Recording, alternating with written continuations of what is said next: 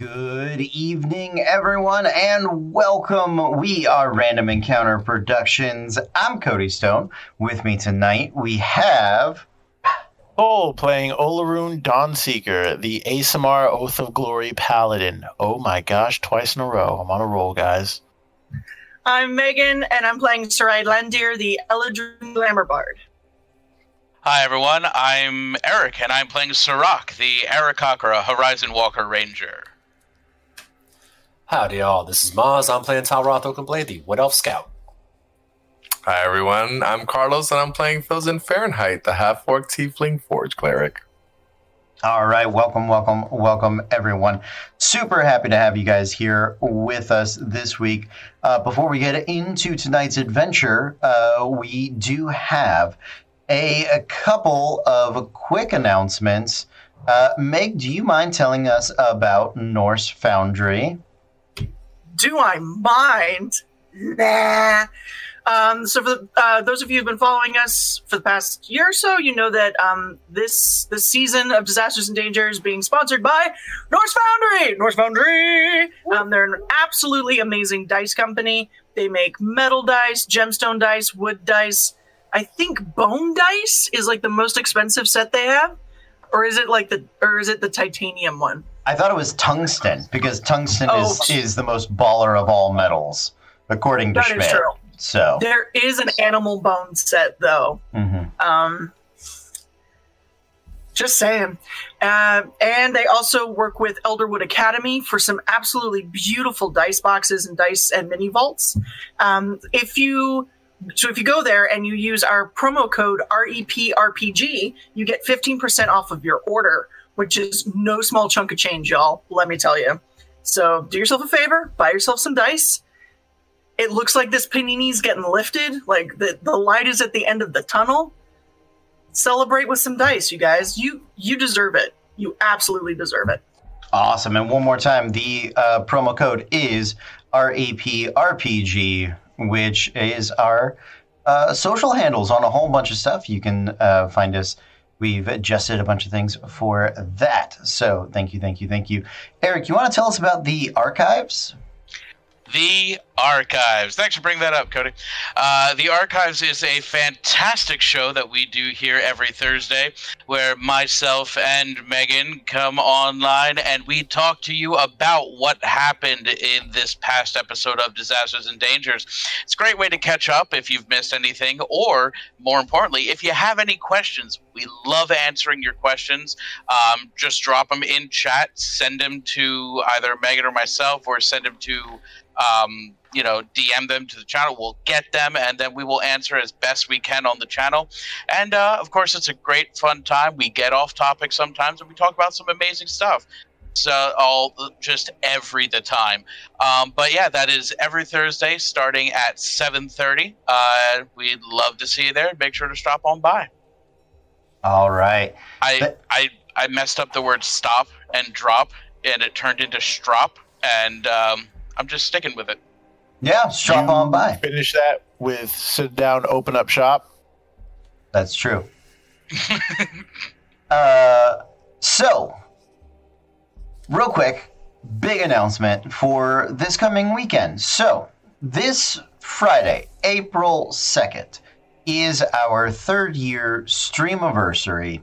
Uh, and uh, yes, we are super, super excited about that. And on uh, Monday, April 5th, it is my birthday. So, to celebrate everything coming the end of this week, we are bringing you guys a weekend full of uh, games and excitement and uh, and competition and just uh, and just some great randomness. So. One of the things that we are going to be doing is we are going to be hosting a uh, exhibition PvP 2v2 arena game, uh, which is going to have uh, points a point scoring system, and is going to have an arena with with chests and side objectives and uh, PvP combat. So we're going to hold matches for that on Friday night, Saturday night, and Sunday night. Uh, each night, the highest scoring team is going to win some prizes from the channel, from the channel merchandise. So we're going to be giving away pins. We're going to be giving away um, promo codes to, uh, I think, some of our our individual production sites and things like that. Uh, which is going to be a ton of fun. I think we even have some uh, exclusive patches left from the Kickstarter that we're going to be offering. Uh, so those are going to be some some really fun things that we're going to have as uh, giveaways. We're also going to have we're going to be doing giveaways every night for our audience members. So please tell your friends, come on in, and uh, we're gonna we're gonna have stuff happen all all weekend long. Uh, Friday night, which if you guys have not caught up with us on Friday nights, we had been doing some long stretches of Diablo. It had been a ton of fun. We just finished the most recent season, season 22. Um, ooh, thank you for the uh, goodness there. Some- Nerdy dragon monkey. Yes, Goblin. nerdy drunken monkey. goblin. Nerdy drunken monkey goblin. There's a goblin at the end of that. Uh, so thank you, thank you so much for the follow. Um, in addition to our PvP arena stuff, we're, we're going to use that as sort of a proof of concept and try to actually set up a league for uh, for late spring, early summer. Uh, do a couple of weeks in a row, and um, and have. Uh, I'd like the grand prize, the top two prizes for that to be uh, maybe gold and silver boulders from Norse Foundry. Those uh, those big heavy monster D20s, which are which are really awesome. So please come and support. We're going to have some donations. You guys can help donate to the channel to uh, help us keep our um, what is it D&D Beyond subscriptions and our map ma- making subscriptions, those sort of channel things uh, up and running and help us continue to bring you guys a better and better product. But Friday nights, we are going to be doing some community gaming. We're going to be playing Jackbox, I believe, and or Among Us. We're going to have official announcements uh, later in the week. So that's going to be happening on Friday and I believe on Saturday, uh, along with the arena style games. And then we may do something else special on Sunday. And as always, Wisser will have, Caitlin Wisser will have her Crimson Shield Sunday night game uh, where she is playing through Hades. So all of that stuff is going to take us through the weekend, back to disasters next week, next Monday. Um, so that is our, our current plan in celebration of all of those things. We might do a tabletop simulator game in there also. We're going to have details all week long. We need you to follow the socials so that you can get those details. Um, just search RPG in, in pretty much every social media site. I think YouTube is the one exception. We couldn't change it over. So, um, there was one more thing. I, oh, that's right. Tomorrow night, if you guys are interested in joining the uh, arena game or playing in it, or or that is interesting to you, uh, for the creative stream tomorrow night, I will be building the arena. So we're going to be we're going to design it live on stream. You guys are going to have some input. I'm going to put we're going to put some traps in there. They're going to know where the traps are, but that way rogues and people that are are trap centric can have something to do. That'll score points. We're going to have some chests with boosts and boons in there. That'll be you know smashed or lock picked through. Um, and we're going for for a uh, two man team.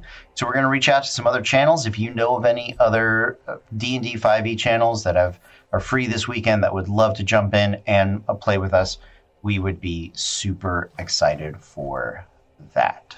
So, all right, is there anything else we should jump into at the moment? All right, I sounds good. I have a question. Go ahead. Have we had a long rest yet? No. Oh, I have. yeah. Then I might not be the healer, you guys. I'm so tired. So so tired. I'm so sleepy. She's just backpacking on Thosin. It's like one of those Yo- little Yoda backpacks. Oh. Monster Ride backpack. yes. Little ride backpack.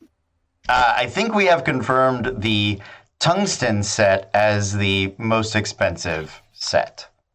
Uh, it- it- But with Yes. the 15% off, that knocks off $75, that is huge because that is a five hundred dollar. which it drops it down to a very reasonable 420 And look, sometimes you might not be able to swing that for a present, and that's okay because you know we all, you know, whatever gifts people get us, we love them. It's the thought that counts. So you know, go for one of the bone dice sets. Those are only three seventy five, and you know, really, you can. Yeah, the uh, yak horn bone dice set is uh, three seventy five. Or you can just DM me and I can give you my Venmo and you can just send the money to me. Guys, we're we're trying to help. We're not helping at the moment. There are much more reasonably priced, very awesome Oh, dice oh my. God, absolutely. reasonably priced. So, yeah, the gemstone They are dice. lovely dice. Yeah, they're they're really fantastic. Uh, so, all right, guys, let's get into tonight's adventure.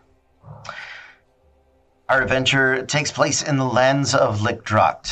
Our heroes are the archivists. They have traveled across eastern Lickdracht and into the mountains beyond the ward. And in these mountains, they found themselves uh, beset by dangers of the coming winter and the thick snowfalls. To forge a path across these mountains, lacking their wildlander guides that they had set out with, they braved the depths of the Black King's uh, kingdom. But an odd word, but we're going to go with it. They made their way uh, fighting off uh, hordes of skeletons, encountering cloakers and behirs, and uh, dangerous trapped hallways and rooms, and and uh, solving puzzles all along the way. They were attempting to reach the Black King's chamber, the central throne chamber of of this area, not really having a ton of information on the group, uh, on these people, and realizing that this fortress, this dwarven settlement, uh, used to house both dwarves and el and excuse me, giants, dwarves and giants. Uh, once long ago, had been assaulted by uh, giants and dragons, and they were sort of re-experiencing, uh, or not re-experiencing, but sifting through the remnants of, of what was once clearly a, a very great place. As they were doing that, Clever Stitch uh, had discovered a large key uh, with sort of a um, about a giant-sized key, so human uh, or tabaxi-sized uh, bonking implement, as it has been named, the key of bonking. Uh, and some some very interesting emblems on the on the back side of it, um, seeming to correspond both with cardinal directions and um, other things, um, emblems of of kingdoms, perhaps. They made it to a chamber in which they fought off the Behir couple of uh, was it yolk chewer and egg sucker? Um, yeah, classy people they were. they investigate. couple trying to make their way. It's, it's, it's true. Just a small town Behir. Um, they, utilizing the key of bonking and um, sort of sifting through some something of that um, of the Axe Lord's throne, uh, they were able to open a portal. And jumping through the portal, uh, Olaroon took took the first brave steps across. Uh, Talroth was with him, uh, and that was it for for carryovers from last week. Correct. You guys had moved the rest of the caravan down into the Axe Lord's throne room just before you left because you did get some opinions of this being a, a type of arcane gate spell that was being held open by um, some sort of eldritch or mechanical uh, magical implements down below and around the, the throne room. As you guys stepped through a phalanx of dwarves, descended through one of the columns, descended through one of the columns and, and set up a um,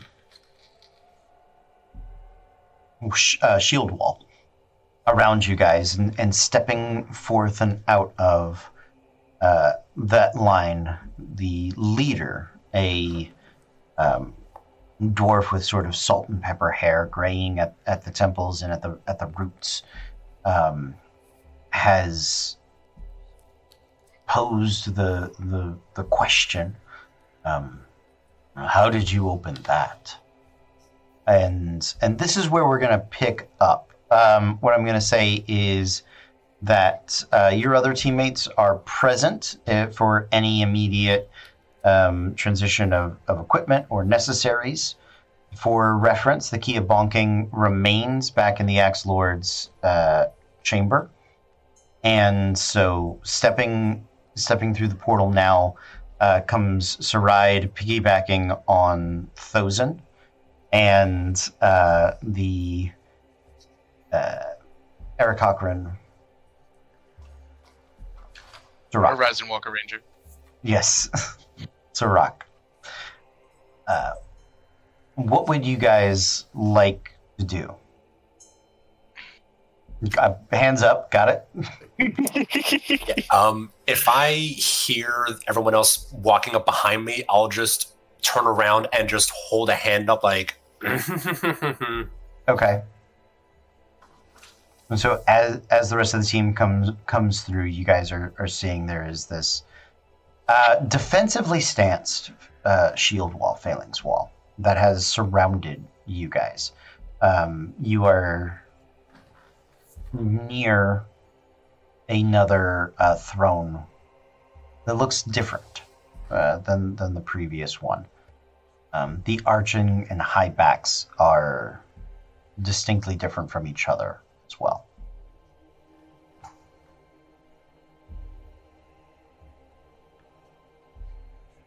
Um, we use the key.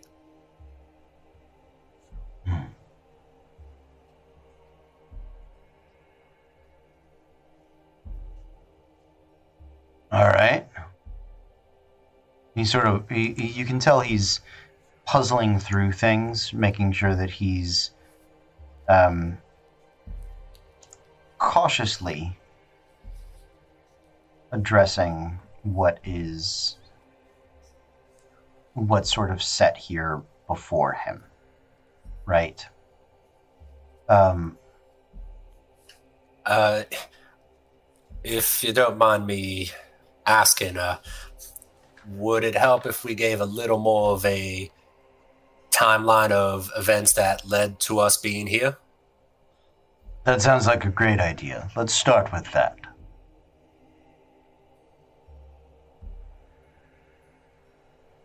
Uh, Olaroon, you want you want to do this one, or do you want me to do it? Uh, I, I'll, I'll take care of it. Um, so, uh, we came across a uh, abandoned fortress.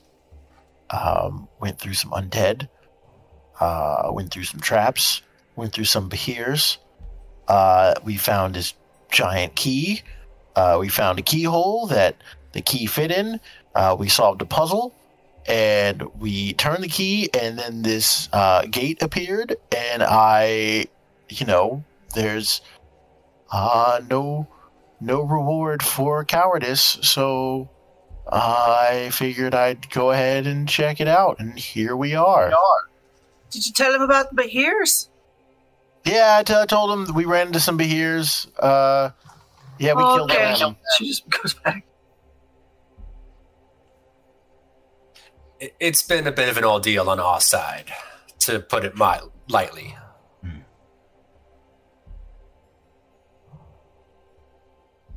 How many more of you are there? Um, there are just a couple, but they're kind of on the other side. Um, not really. You know, they're not really combatants of any way, shape, or form. So they're, just, just uh, people we're hired to protect.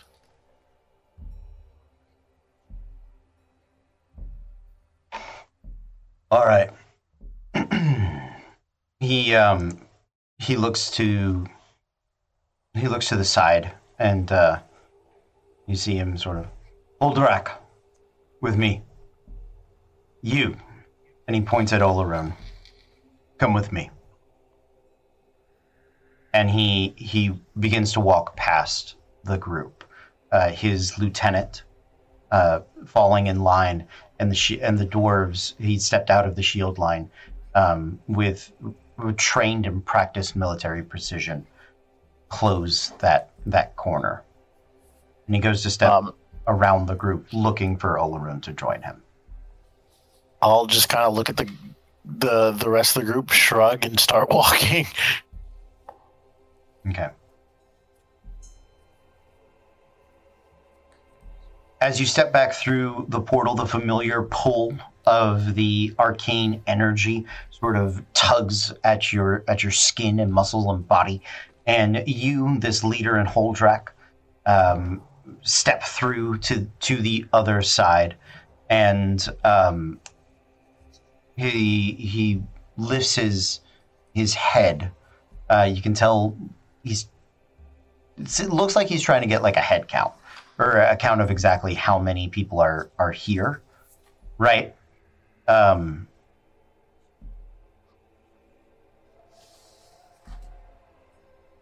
Holdrak, inspect the throne. You, what's your name? Olaroon, Olaroon Dawnseeker. All right. Olaroon, get your people through the portal and we'll make sure that it closes in a way that we can control. Before before my people go through, what's on the other end? Compared to here, safety. That's all I need.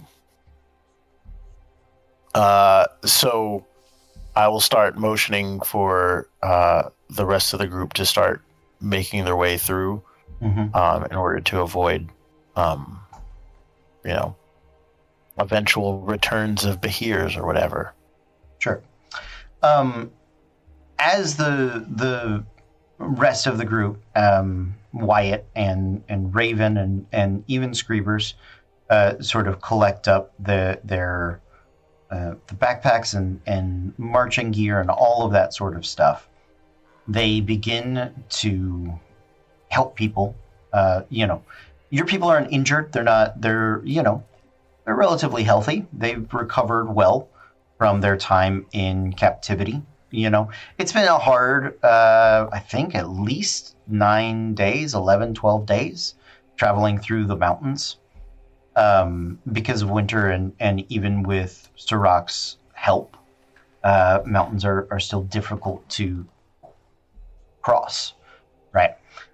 Uh, you guys step through through the portal. Uh, Olrun, are you are you staying on on your side or are on this side, or are you stepping through with the rest of the group? Uh, I'm only going to step through uh, until after everyone's safely through on the other side. Okay. Yes, Sirach. Point of order question. Yeah. Uh, they are wanting us to about face and go back through the portal and take them with us. So, um, one of the leader and Haldrak already went through the portal back to where you guys had started, back to the room where the Behir fight was. They took Okay. Olaroon with them and Mhm. asked Olaroon to uh, get get the rest of the people um, to join you on on the side you're on. Thank you. Um, okay. When an opportunity exists, I'd like to sidle up to one of the um, to one of the dwarfs Okay. and ask him a question. Sure, there there are there are many. They are they are shield and um, and spear uh, locked, and and there are spears pointed at you. But you are welcome to approach uh, as close as as you like. I see it, Talroth. Let me see what his question is first, and we'll jump to that. Uh, so I'm just kind of gonna uh, ask over and be like, uh, uh, quick question. Um, what uh, what what's uh, what's the date? it's it's weird and uh, it's tough for me. I'm very used to the sky, and so I haven't been able to keep track of the date. Uh, do you guys know what year it is?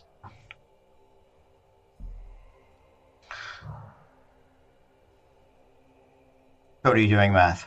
Um, I will also accept the answer. They know that it is the current year.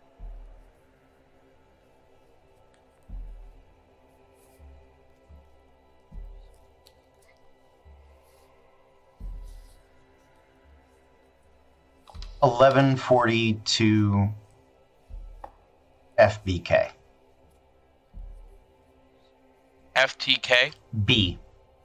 B Federal Boy Federal. Knight. Federal Boy Knight.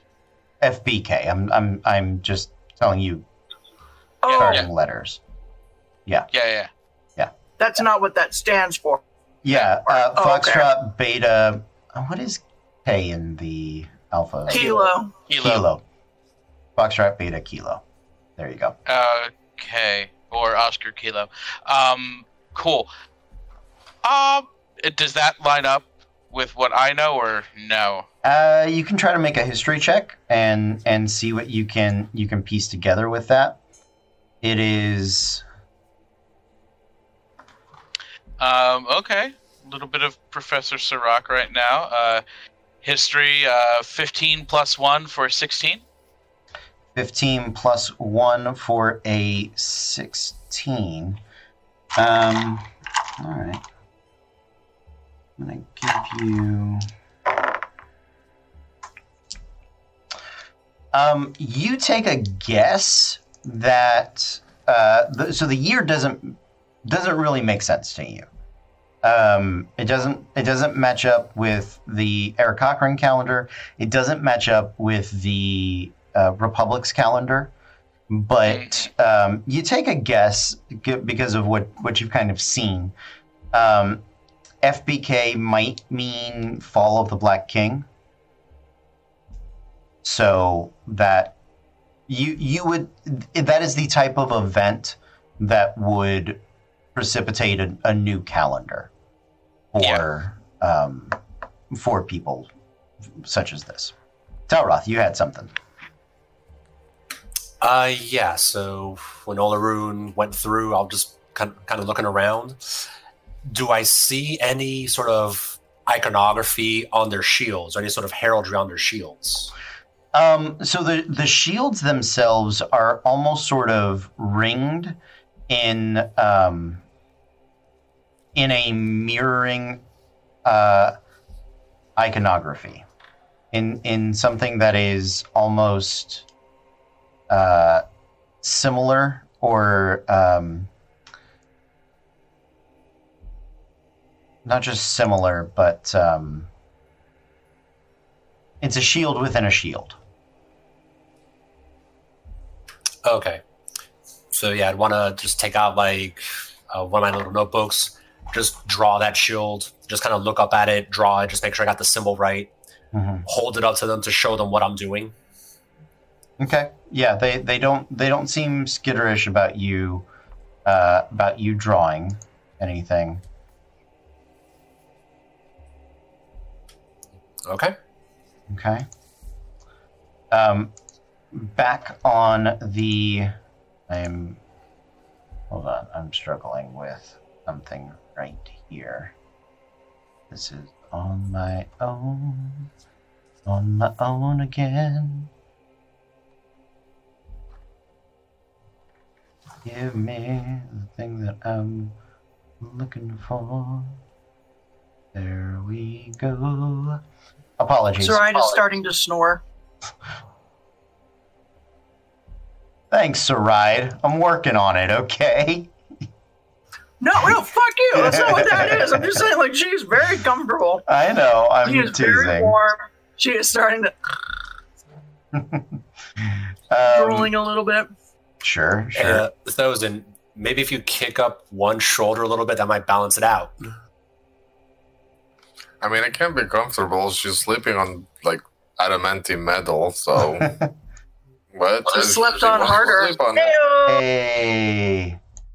And there it is. That's what you come for, kids. That's it, right there. Okay. And First one. Hey. Sorry, I ha- I'm trying to update your map uh, so that it, it reflects what is what is here. Um, oh no. Anyway, Olaroon,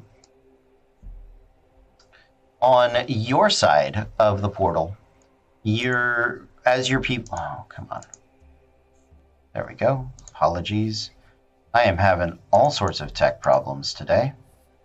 It's the ghosts. They're everywhere. We got a nice close up of Saride for a moment, though. Um, as the as the last of the refugees make it through the door, the leader sort of keeps his eyes uh, peeled at you, and um, then turns back to Holdrak and uh, do you have it? Hey, um, he takes his helmet off. He looks he looks much older um, than even the leader. He is he is like fully gray and hair thinning. Um, almost has the the dwarven equivalent of like the the comb over um, under his helmet.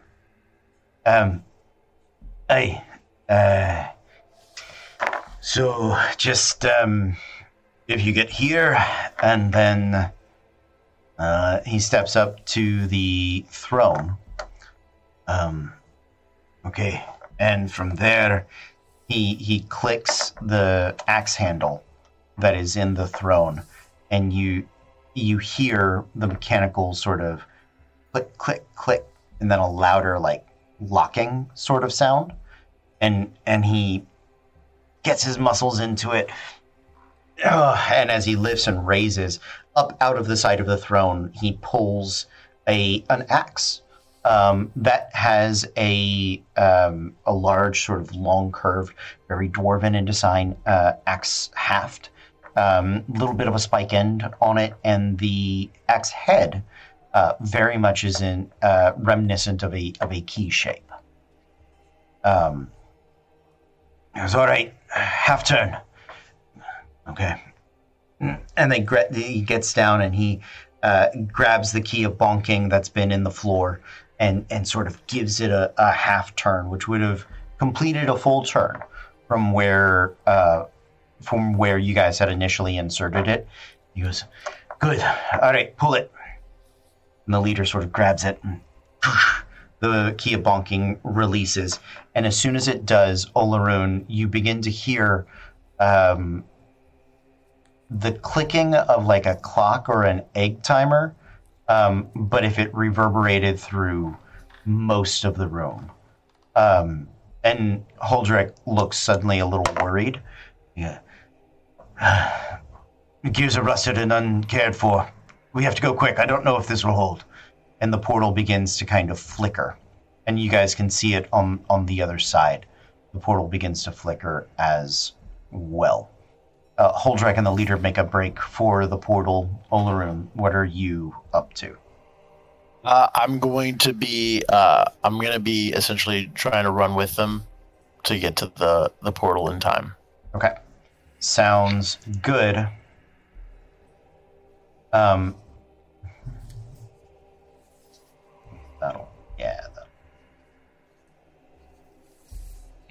Okay, yeah. Um, you come leaping through the portal, uh, and both of you, Holdrak, the leader, all of you just come diving into the portal. Right, you, you feel the pull of the muscles. Them holding those uh, those key artifacts. They come. Everybody on this side of the portal. You guys look and you see as these three armored individuals, Olaroon and the two dwarves, like leaping from an explosion in an action movie, uh, just just come stumbling through the portal. Uh, you know, hero landing. Holdrak probably bites it. You know, takes a takes a little skid on the on the the floor, um, and and they when they do they stop.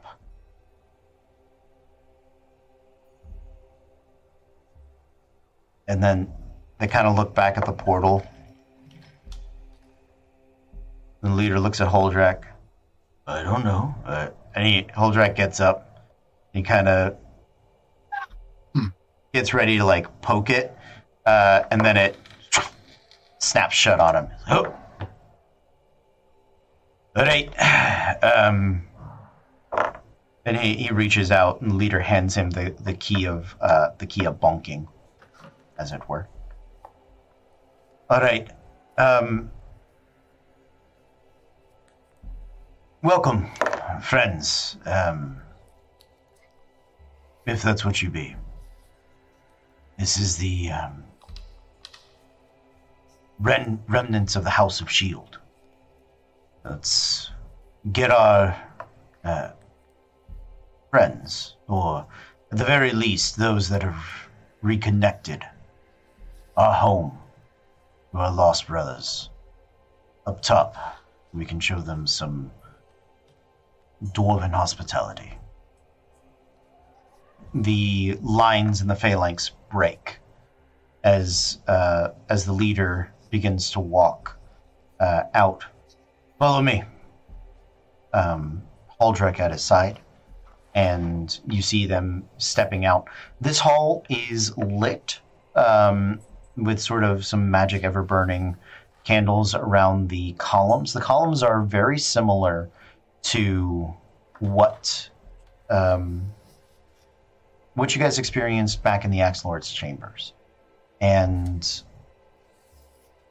you're you're making your way through there. He leads you to a, a similar uh, column spiral staircase on, in the internal right, and um, and begins to to ascend his way up there. Is there anything you guys would like to do as you're as you're being led out of this chamber? Uh, I'd like to kind of, like, kind of catch up to the the leader guy, Mhm. um, and just be like, "Excuse me, uh, may I know your name, sir?" Of course. Uh, apologies. I'm Beridin. Beridin Mullaver, steward of the House of Shield. Hmm. So, Baradin, where did we just come to? He he kind of looks at you like the the House of Shield. That's why I like I'm the steward of it. It's why I'm here. I, I, I, I don't, I don't necessarily. I mean, in terms of geographical location as compared to where we once were. Ah, ah, all right. Um, mm, give me a moment. There, uh, we have um, we have a map up top. I'll show it to you. You're, uh, I'd say probably, hmm, not counting for, not counting for mountains or rivers, ravines, anything like that. Uh, 100 miles, 200 miles west of where you were. Thereabout. So, in terms of looking at the map, is that closer to the forge than we would have been? It, it, do- it at least in the correct direction. Okay. Okay, because if I sent us all, if I sent us going the opposite direction, I was gonna be pissed at myself. Um, It is at the, it is, you have moved at the very, you have traveled west. Okay. Okay.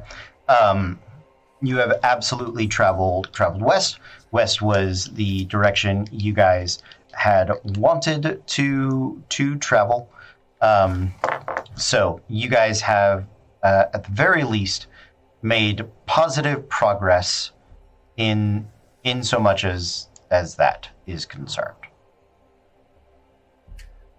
I would have probably been following Olaroon to listen to that conversation. Mhm. Uh, if I'm understanding what happened, that there room we were in before, before we all jumped to that portal, that would have been the eastern tower, eastern citadel, or something like that. That would make this the western or the central. Western. This is the Western. House of Shield lies to the west, the Axe Lord's chambers to the east. Northern of the Frost Giants domain, and to the south the fires burn bright. Or at least, they once did.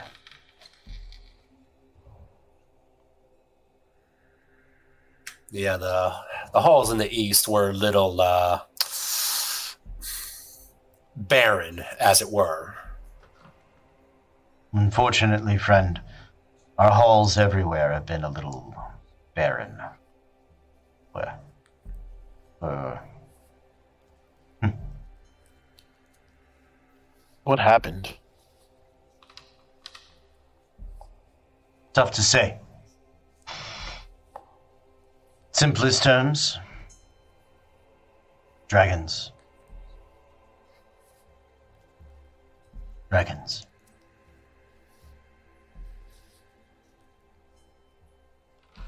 But come, that's a tale I can tell over dinner. He um he leads you guys up into uh into the upper upper chambers. Um, you guys recognize a fair bit. It's the same sort of archi- architecture. It is definitely made. Uh, these halls once housed giants as well. They, you know, the roofs are sixty feet tall. Um, the hallways are wide. It also looks as though it has suffered a fair amount of battle damage. Um, this this place, in in no way do you think that this was untouched, right, by the um, by the mm, assault that happened uh, over on the Axe Lord's Axe Lord's chamber, right? Um, but it seems as though there's been a a great reclamation effort that has happened in in its stead. Um, whereas it appears none of them or no one has been able to kind of reestablish contact with um, with the Axe Lord's kingdom. So, uh, I am going to export this uh, for you guys so that you can see it in just a moment. I'll do that over break. That way, you guys can I can focus over here with you guys. I apologize for that. Should have had that ready.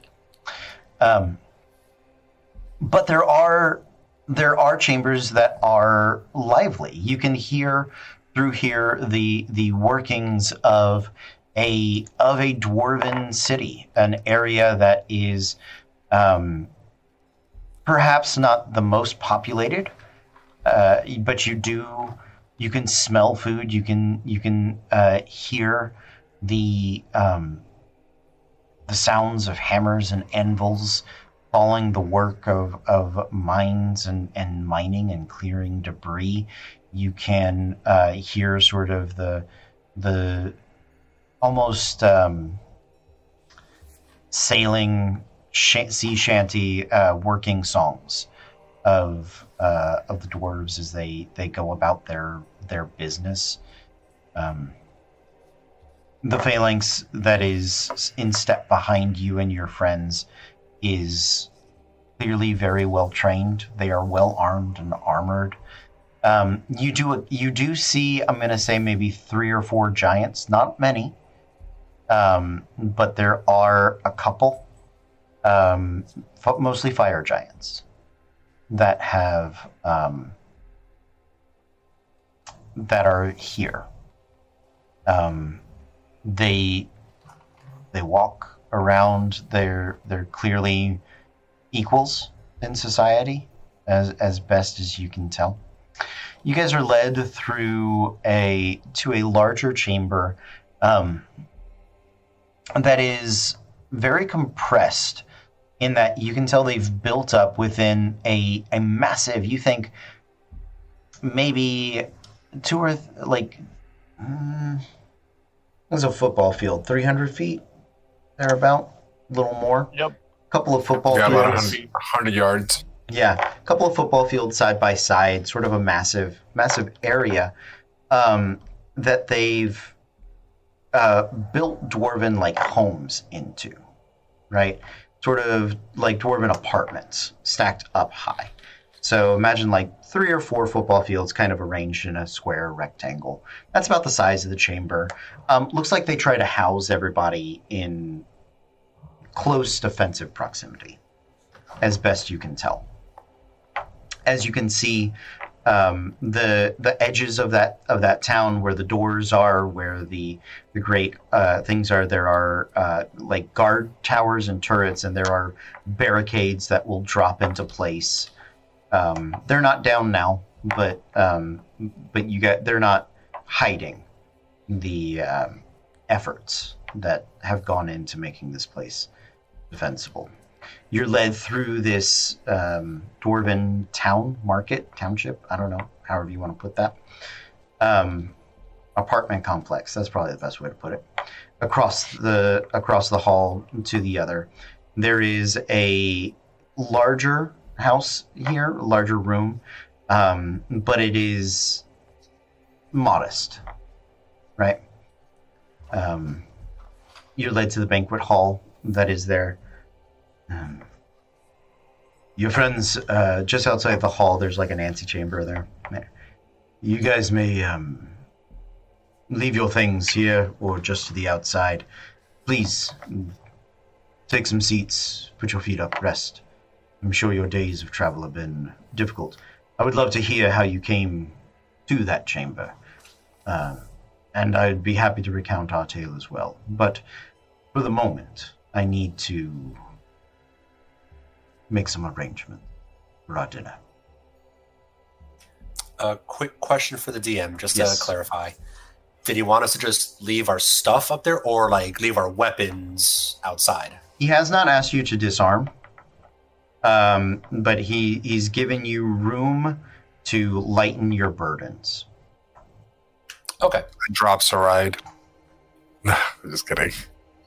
I was waiting for it. I'm gonna keep my um my sitar. Okay. Um, I'm gonna go ahead and like kind of like huddle up the rest of the group. Mm-hmm. Um, and just be like, so evidently we're about 200 miles west of where we originally just left. so closer. That's good. Yes. So evidently we saved some time. It does not look like these individuals are hostile, but you know, there are ways to be insidious even behind a facade of geniality.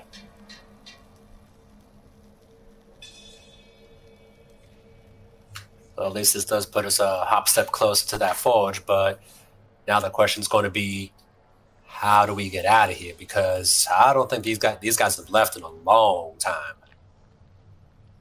Well, I think that's one thing that we can figure out over dinner. But I don't know about you. But a nice hot meal inside of an actual building is much better than kind of what we've had to do for a while. I'm looking forward to some good old dwarven ale because that stuff is strong. I mean, if they seem hospitable, might as well take them up on their hospitality. Yeah, was thinking about doing a little bit of window shopping, looking around, see maybe what the what these folks kind of like, kind of get a feel for the city. I mean, we're probably going to be here for a good few hours anyway. Maybe spend the night, get some rest. Yes, we should do that. Um, yep. Just uh, ensure that if you're going to be skulking around, don't look. Don't look like you're skulking around, Talroth. Oliver, I'm insulted.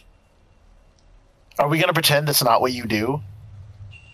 Well, here's the thing: when we're in a big old town where there's elves, humans, dwarves, halflings, gnomes, yeah, I'll try to skulk around there because I don't want to be seen. And half the time, I look like half the other guys anyway, so they're not going to notice me anyway. But down here, I'm probably one of the only, one of the only pointiers here.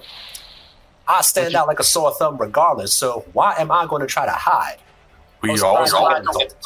Also, point of order, we don't know what he's doing when he's if he's skulking. It's not like any of us could see him anyway.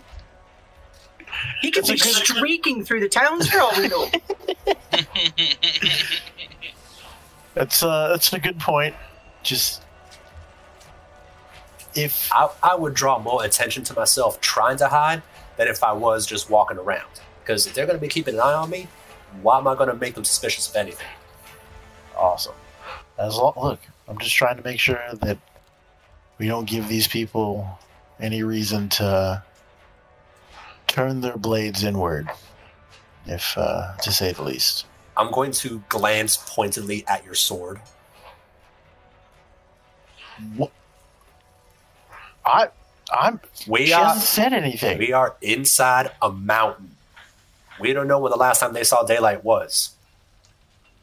I and and and Dawnbringer is just like sheathed, so it's just like "Re- relax, it'll be okay. I'll take care of it. Everything will be fine. Just trying to get make sure we're all on the same page. Stride finds a corner and does that thing that dogs do, and they like chase their tail for a second and then settle down. Just sort of like turns around and then sits, leans against the wall. All right, Look, Olaroon, I think we're both a little hangry right now. Why don't we get some food, get some good drink, and then we'll, we'll figure shit out from there. I like the sound of that. Do we have Snickers? Get him some Snickers. Can I cast uh can I cast detect portal? Mm-hmm. What's the All right, range? at one mile. What sort of portal does it detect? Uh, once per short rest, as an action, you detect the distance and direction of the closer, closest planar portal within one mile of you. Ooh. Roll me a percentile. You Dun, dun, dun. uh oh shit, ninety four. Ooh. Okay. So yes, you do you do sense a uh, a planar portal uh, within within one mile. It is, as far as you can tell, south of you. Um, it's about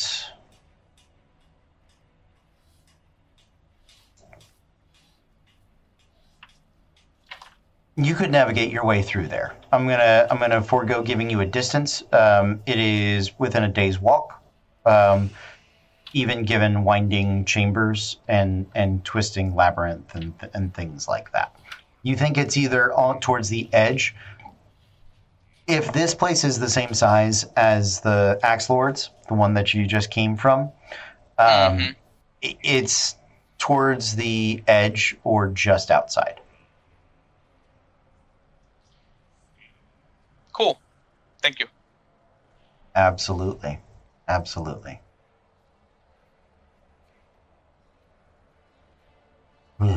So, uh, what would you guys, as you guys are doing, are you doing anything else before you, we get into, um, before we get into dinner? How much time do we have before dinner? Um, an hour or two.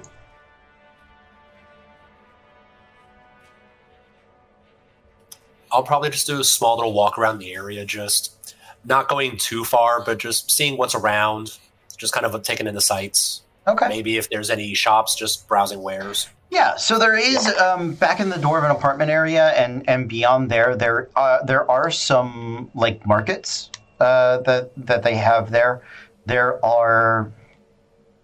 You can tell that there are a few different sort of things that are that are offered. Definitely dwarven arms and armor. Uh, not a lot of it fits you. There's also uh, some things that are very much built for giants. Again, doesn't really fit you. Um, weapons you could pick up if you you wanted to. Dwarves are medium creatures, but the armor is it's you'd have to get it retrofitted, but doable.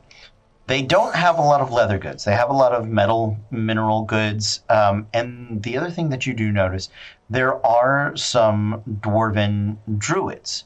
Um, they look like uh, fire druids, wildfire druids, maybe, and they are they are they have um, like wooden halves uh, that that they grow. They also have um, like vegetable food stuffs um, that are that are served, and you get the feeling they are the ones that um, are responsible for feeding much of the of the town.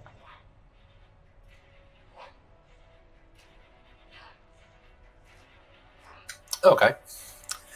Oh, and also because I know I forgot to say before, I'd be walking around. The hood is down. Um, Okay.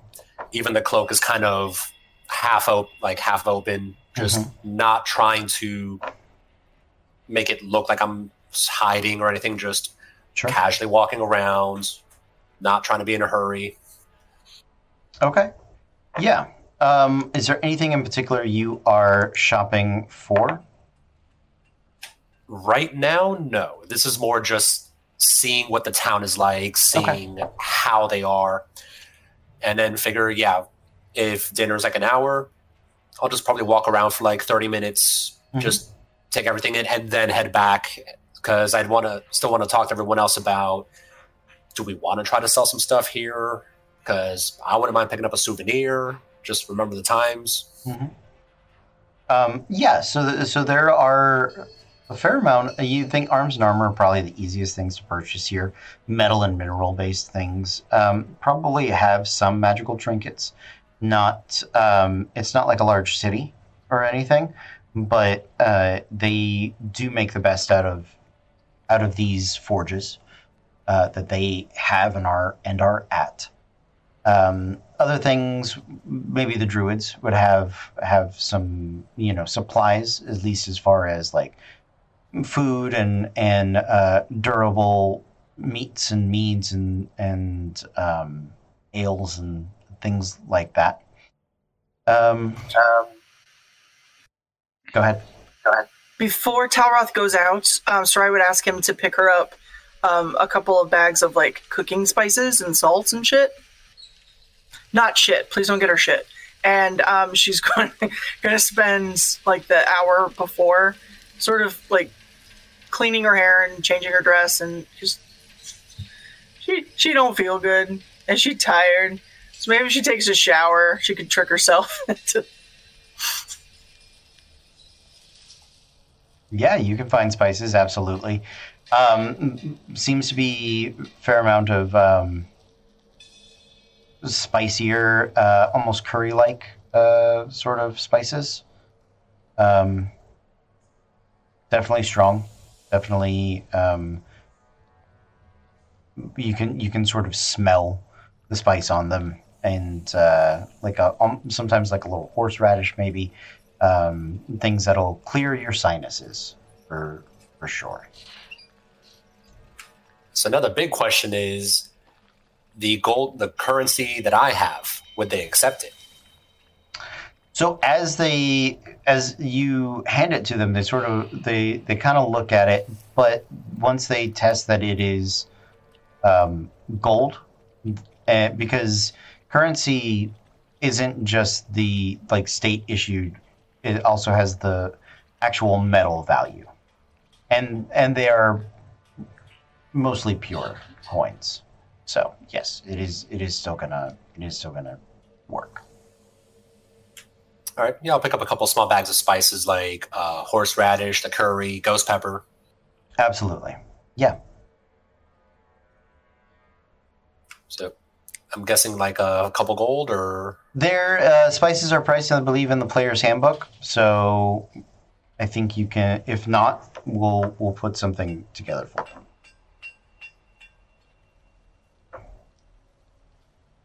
I am looking that up now. So if anyone else wants to go for it, Okay. Anybody else? I'm gonna go and knowing and hearing about the stories of giants forging and dwarves forging, I want to see if there's like a armory somewhere or someone who is dealing with metal and just observe and just kind of visually not intrude but learn as much as I can by watching. Absolutely. Yeah, so there is like a whole town district, underground town district, right? That is a uh, first a foundry. They are refining the ores and the um, the raw materials that are that are being mined out of here into you know veins of iron of gold um, taking brass and, and tin and making bronze and um, I think that's how bronze is made. All, all of those sort of processes right? And then there are actual metal workers and, and forges. It seems like a fair they do have arms and armor and things that are being made some are making household items but it looks like a larger portion of the population is focusing on less artistic, more um, foundational, like tools, supports, uh, things that they can rebuild this this place with, right? You can recognize those um, those building materials, mining, just carving out of the interior of the, of the stone can be very dangerous, um, even for even for dwarves. And the nature of their architecture here means that beneath the, that stone, they have probably um, molded, shaped, or insert some form of support, right? Um, they're just very good at adding it to the architecture and building over it and um, the columns and things like that. Their chambers are very tall and very large, a lot of open spaces, right? So if they were to to just dig things out, mines collapse all the time. You know that that you have to support things, essentially. Uh, yeah, is there is there something in particular you are uh, looking for or looking to learn while you're there? Not 100% in particular, but seeing if there's anyone. Well, I guess, yeah, in particular, just see if anyone is dealing with adamantine and seeing how they're handling it. And just, um, again, something new that I've never seen before, but maybe specifically adamantine. Okay. Roll me a uh, percentile.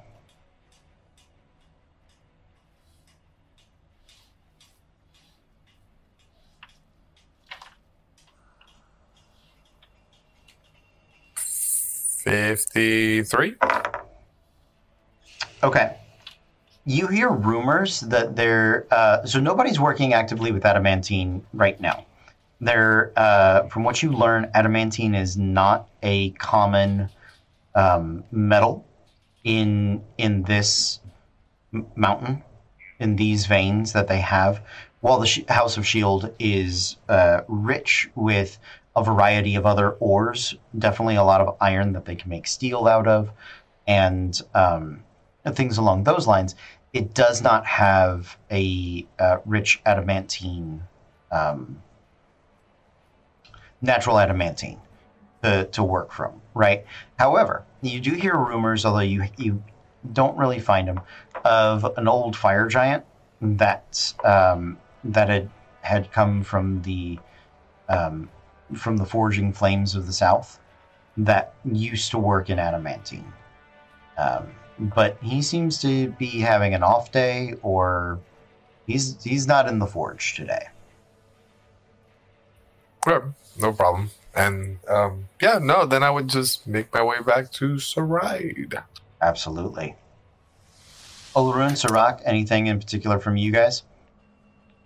Um, so I would probably um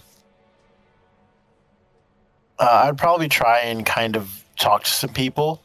Okay. Um try and figure out, you know, to the extent of where we are and you know what's happened. Uh, try and kind of get as much uh, information as people are willing to give me in terms of like uh, the situation that we found ourselves in.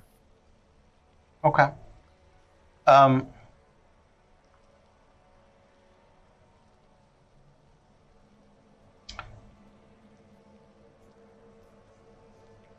make a uh, make a persuasion check for me. Okay. Uh, 19 plus 8, 27. Okay. People seem very friendly and, and forthcoming um, for you. What I will say is that a lot of these, um, even sort of the soldiers, don't have a ton of information about the um, about the world at large. Uh, you're you're told you're you're west of the ravine and the river.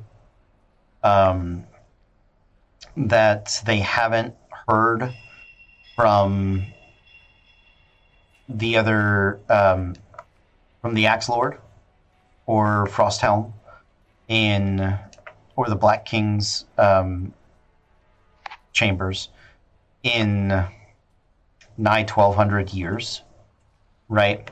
They um, they still fend off uh, attacks from uh, dragons or dragon sympathizers um, at their gates, but there hasn't been an earnest uh, assault or insurgents in probably 400 years, and about a dwarven generation, which makes them nervous, makes them believe that there's one coming. Um, that's a lot of the the broader information that you that you get. Those are sort of the things people are are eager and willing to to talk about. Um, they get some news from the outside. They do have some surface scouts uh, because of those assaults and attacks. They do.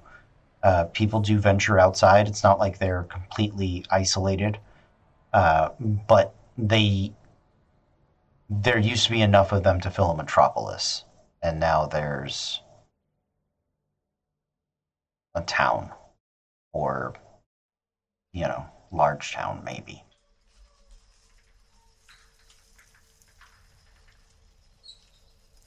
Okay. Um, and I'll just kind of hold on to that information, um, and just kind of wait until there seems to be a appropriate place to dispense that to the rest of the group. Okay. You guys gather back up just before uh, dinner time, and your host, uh, Beradrin, does return, and Holdrak is is with him. Um, the in the meantime, as you guys have been checking things out, looking for. I'm sorry, Sirach, was there something in, in special you wanted to do? I didn't mean to, if I cut you off. Um, I just honestly would like to um go to like the nearest uh seedy looking bar Okay. and um yeah. Is there one nearby that I can find? Uh, I won't say none of them look particularly seedy by comparison. Their township's small enough, right, that um, it it all, at least to your bird eyes, it all looks just very dwarven. Um, but there, but there, there is there there are um, watering holes. Yeah, absolutely. Uh, so I'm gonna go to the. Uh, in that case, let's go to the nearest watering hole that I can find, Okay, yeah. You, you and I'm going to. Uh, oh, sorry. Go on. you head back into the apartment complex. You sort of ask around. There are they they direct you past uh, some of the small markets. There is a um, I'm gonna there is a, a like apartment building that up front has a, a descending staircase, a la Cheers, uh, to a to an underground e- even underground for them, um, for further below the feet um, establishment. All right, and I'm going to uh, He's uh, walk in the door, mhm, called the Head Knocker. the head knocker. I'm gonna walk in the door, and I'm going to birdie shuffle my way up Mhm. to the bar, and then I'm going to get into what I like to think are incredibly correctly sized bar stool seats. Yes, that for you. Like, you are not terribly tall. Yeah, this this fits you perfectly, and and you can tell um, the roof is pretty low here. Uh, not quite dwarf height, but you suspect any of your other kin uh, or friends, I should say, would have a hard time. Uh, they would like Olaroon, I think, or definitely Thosin would be hunched over. Um, not Hence, quite having a, yeah, exactly. I love that. Um, all right, so I'm gonna I'm gonna uh, jump up onto the stool, and I'm going to look at the bartender, and I'm gonna say, um, what's uh what's the specialty? Well, don't see many of you around here. Welcome. I heard there were some new folk in town. Uh, we got a couple of different specialties. You want a uh, you want a drinking meal? You want a uh, a drinking time? You want a sleeping time? Or are you looking for a? Uh, and he kind of pauses, gives you gives you a little wink, or a uh, dreaming time.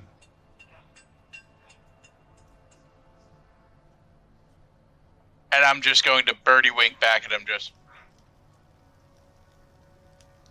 Okay. Sounds good. He's gonna. Um, he's gonna step back. Uh, he heads to to the taps. You can see that there are a fair number of casks and barrels around, um, and from what you can tell, most of them are named in um, eh, sort of. Do you speak Dwarven? no, not Oh. even a little bit. So you see a bunch of dwarven letters written on them, and uh, that's about it. Uh, so he he goes to one of the smaller barrels and is um, pours you what you think is a maybe insultingly small cup mug right it is it is not the there are many of the dwarves have tankards you see them around you see tankards you see drinking horns you see big stone steins with like the the the flippy lid and the thumb Mhm. button right um, Yeah. he comes back with what looks like a you know when uh, coffee mugs get w- so wide they're almost a bowl Yes. right? It's that. It's a short, squat, wide mug. Um, and as you look into it, the the light here it's not it's dim, but it's not dark. You can see. You don't need your goggles, right? So uh, because dark vision doesn't afford color, and this place has color. It is a colorful colorful establishment lots of reds um, involved, lots of blues, uh, some greens, right? In this drink, you see sort of a a swirling, um, like an oil slick color, uh, sort of sort of swirling around, uh, coming to a, a slightly frothy stop. I'm going to take the cup. I'm going to look into it. You know, uh, I don't think I ever uh, asked for your name. No, of course, uh, Amthran. Anthran. You know, this swirling, it, uh, it looks like something that I, I heard a rumor about. That, uh, a little bit to the south of town, there's a portal to who knows where. Have you heard of this?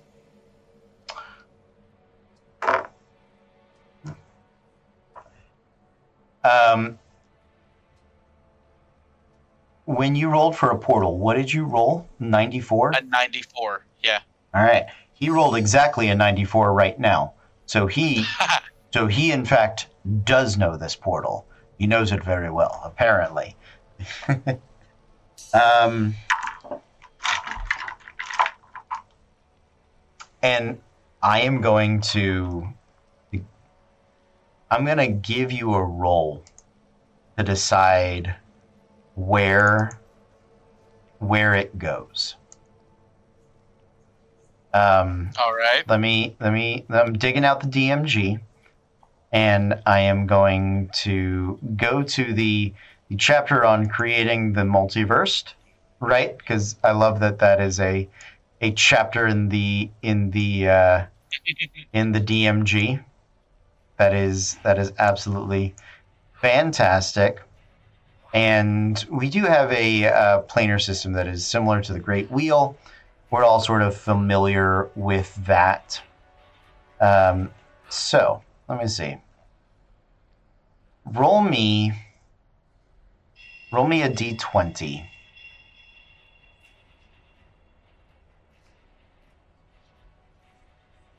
Natural 20. I don't. I mean, that's not going to do anything because it's just in a list. Sure. But still, natural Sure. 20. Absolutely. Absolutely. Okay. um,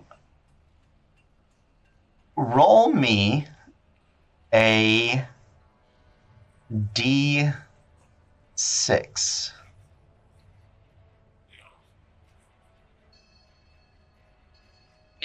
Fell out.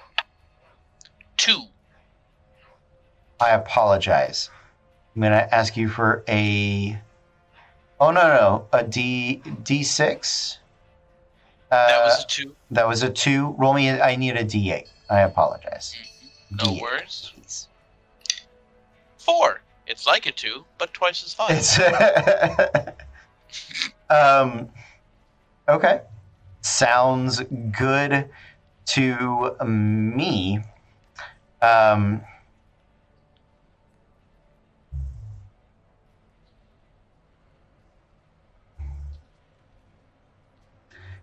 Yeah.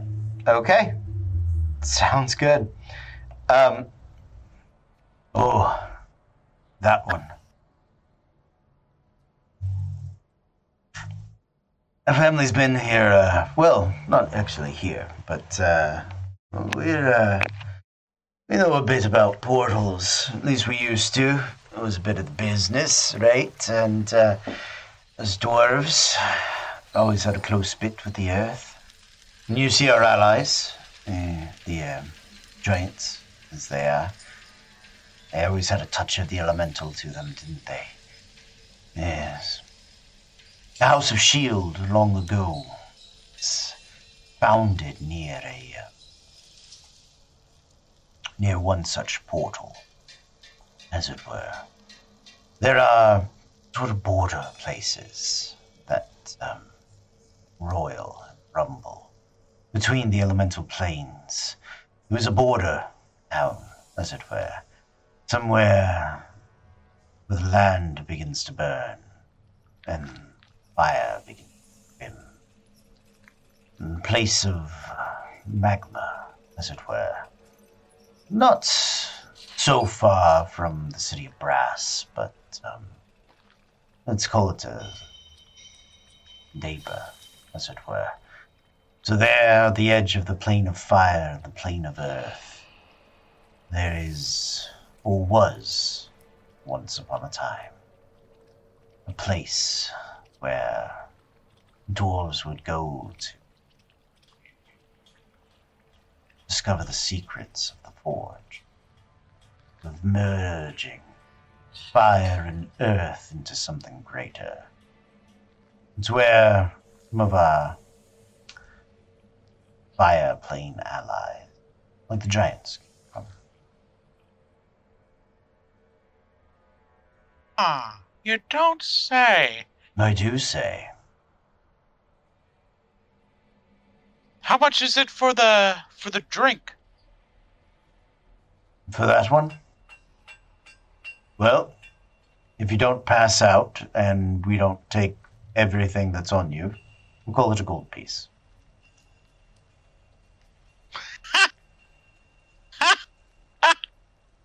Chug. Okay. Uh, I need you to make a. Just don't say con save. that is exactly what you're making. A Oh, see, Constitution saving throw. You mean I can't dex my way out of this? Unfor- All right, let- unle- unless you're trying to splash it behind you. Just sleight of hand. Yeah. So good. I also peed the floor. Sorry about that. All right, let's con save it up. Let's see what happens. yeah. That's not it. Um, eleven. 11. Okay. Well, yeah. Let's see if you failed by five or more. That's that's the big question. Failed by five or more, you're just unconscious. That's that's all that happens with that. Um, but if you failed within five, you are oh well, not okay. I wouldn't say okay. Um, all right, where's my poison section? Poisons, 257. Yeah. All right. Please fail within five. Please fail within five. um, let's see. One second, one second, one second.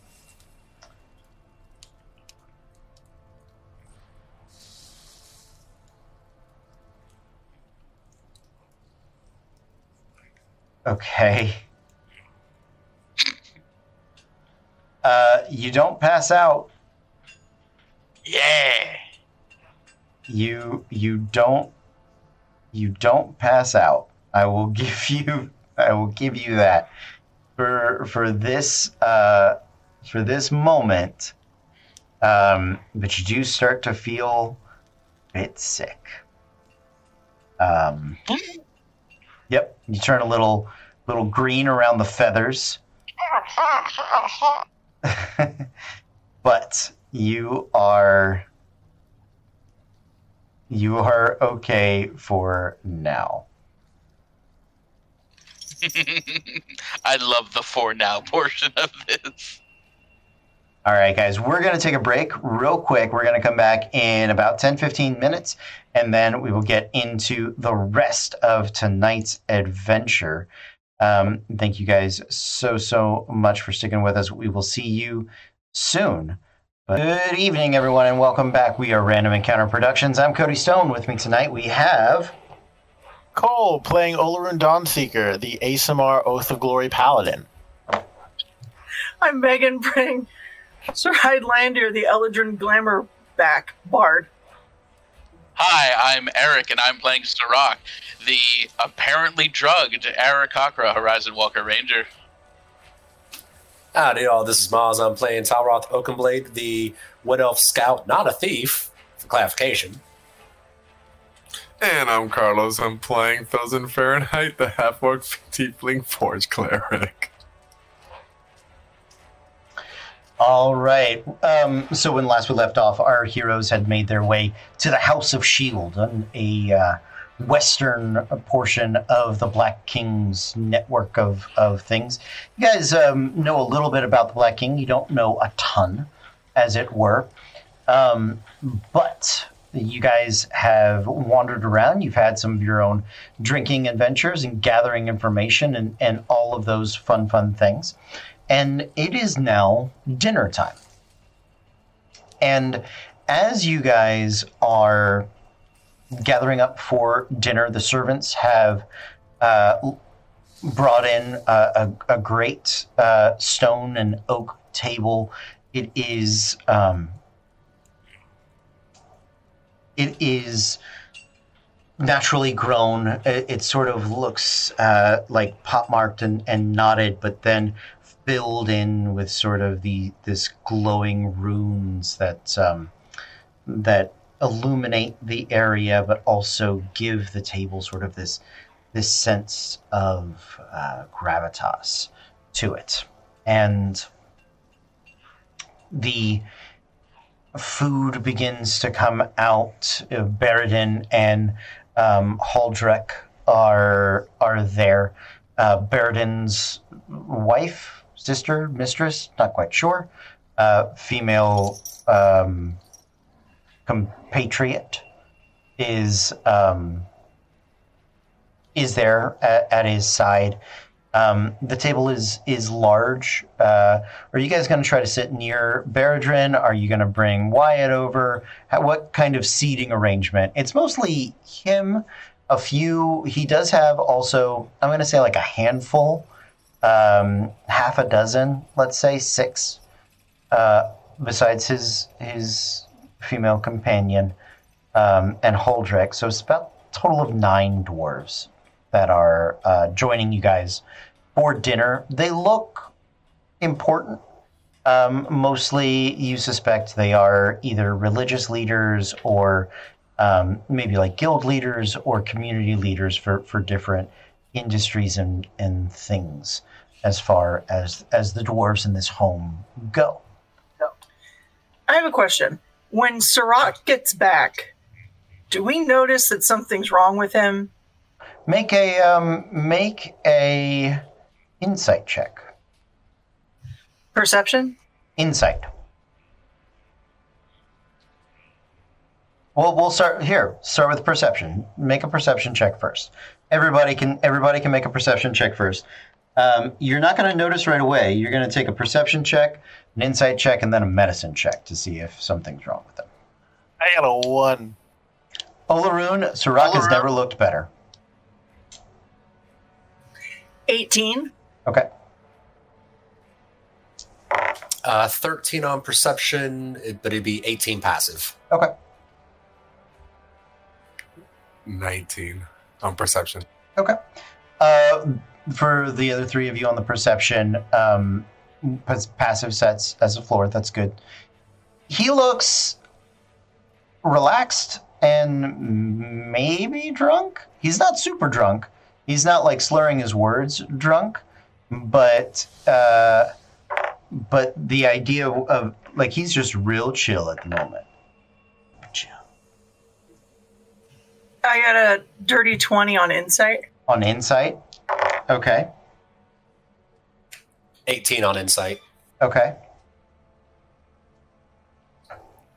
Nine on insight. Thosin, he just looks chill to you. Uh, You, for some reason, y- y- doesn't seem out of the ordinary. Um, I will say he's speaking a little slower, uh, and his is not quite as high pitch. It's a little, it's a little more. Right. Guys, I'm doing fine. Can, Exactly. can I immediately like takes? Well, no, I don't know. Oh, no, he looks fine. He looks I don't know that. I don't know that. He looks. This He is looks the- fine to me. This is not only fine. This is the I'm- best he's looked to you. I just go up to him and be like, Sirach, you look real good. You know what? The feathers look glossy. You look like you're feeling a, you're having a great time. If I may, Olaroon, I already taught you how to do what you're trying to do to me. So do it right next time.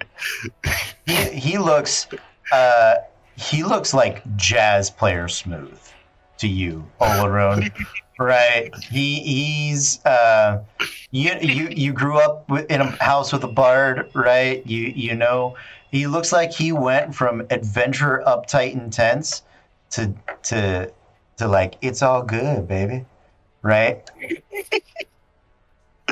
I like this. I like this look on you, man. Yeah. You, you look. Uh, you look good. all you right look like you're. Uh, Wine Mom Saride is going to look at Bourbon Uncle Talroth. And, um, can, and medicine check? yeah make, you can make a medicine check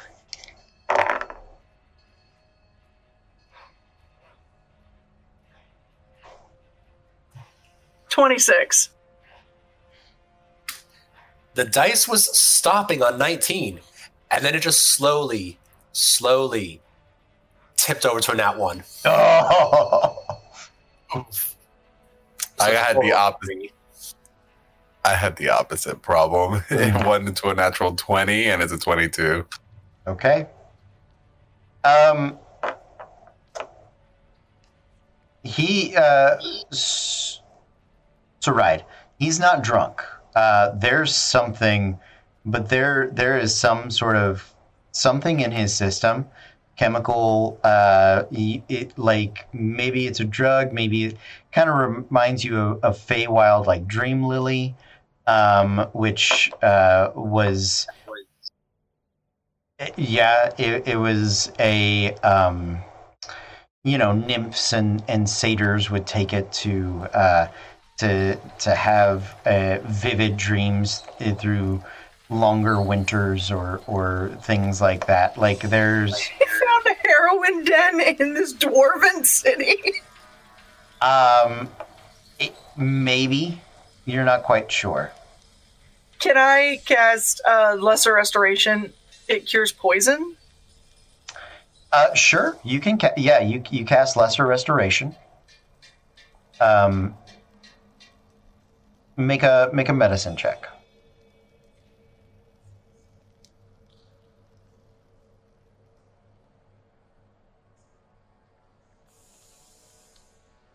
Okay. And that one for nine. Okay. Roll me a spellcasting check. Uh, so roll a d20 and add your ability modifier, your charisma.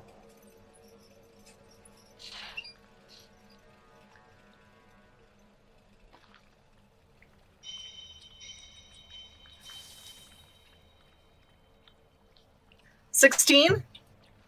Okay. Um, he, um, you cast the Lesser Restoration. It might have helped. It might take a little time for it to kind of kick in. You're you're not quite sure. Guys, I'm okay. I just went to this place called Knockers, and really, really sweet waitresses.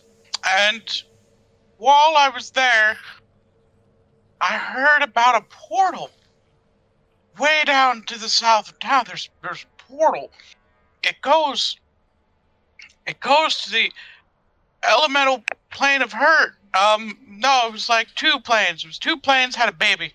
So just like imagine in your head two spheres crossing and intersecting into each other to cause just a, a, a merger, something so beautiful. Not not each of the parts, but a sum of their whole. I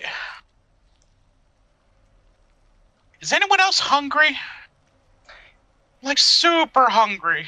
And the food the food begins to come to come sliding out. Um, what is your seating arrangement? I'm next to Sirach. Okay. I have I have put Wyatt as far away from Beradrin as is reasonably possible without offending Wyatt in his own Okay. sensibilities. Sure. Wyatt is um, a little tougher to offend these days. Um, I'm next to Saride. okay. I'm probably sitting as close to the king as possible. Okay. Steward Beradrin. Yeah. Uh, I guess at that point I'll be next to Olaroon. Okay. Sounds sounds good. Um, Sarai is cutting up all of Sirach's food for him. actually, Sir- Sirach Sirach has started to feel better. Okay, good. Yeah. That's great. Yeah, it um it it seems like Sirach has uh, really started to uh, to feel to feel much better. Um, his his once he starts eating, his speech begins to get a um, more coherent. Um, he still seems very relaxed, but he doesn't seem. Um, it's not slowed. It's not slur. It's not slow or slurred. He's finding his words. You know, he's just he's in a good place, man. He's chill.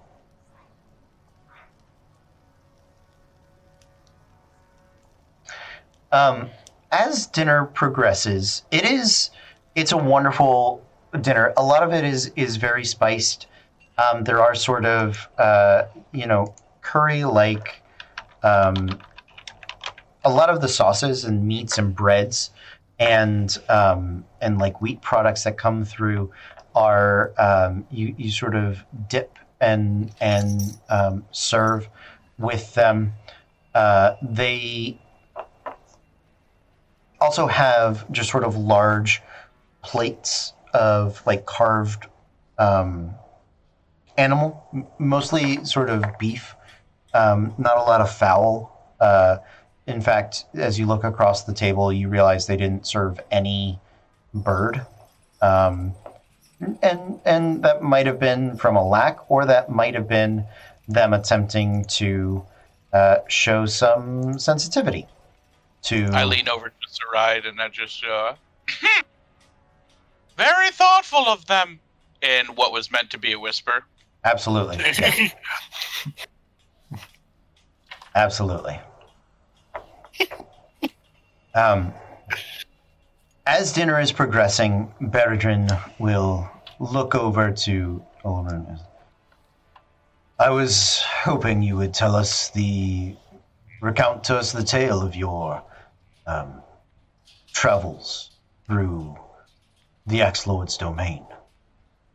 Oh, well, we've are headed somewhere uh, deeper to the west, um, and we believed it may be the best, our, our best shot at uh, getting in that direction, heading in that direction through the Axe Lord's domain. Uh, just due to some circumstances, made it traveling around was a little bit more difficult than we expected. So uh, we decided to brave uh, brave his keep, and we wound up interacting with a number of traps as well as some uh, as well as a few monsters and such. Um, and then we wound up activating the portal, which led us to you. He'll listen intently as you as you recount him. Um, are you doing any more details? You don't have to to physically do them right now, but are is there anything you're intentionally leaving out of the tale that you tell as you are Um, traveling? Uh, you don't have to mention. I, uh, I, I realize you weren't mentioning the forge specifically. Yeah. Um, is there anything else that you would like to make sure doesn't doesn't come across? Um, let's see. I will mention that we were accosted by uh dragon sim- dragonborn sympathizers. Okay.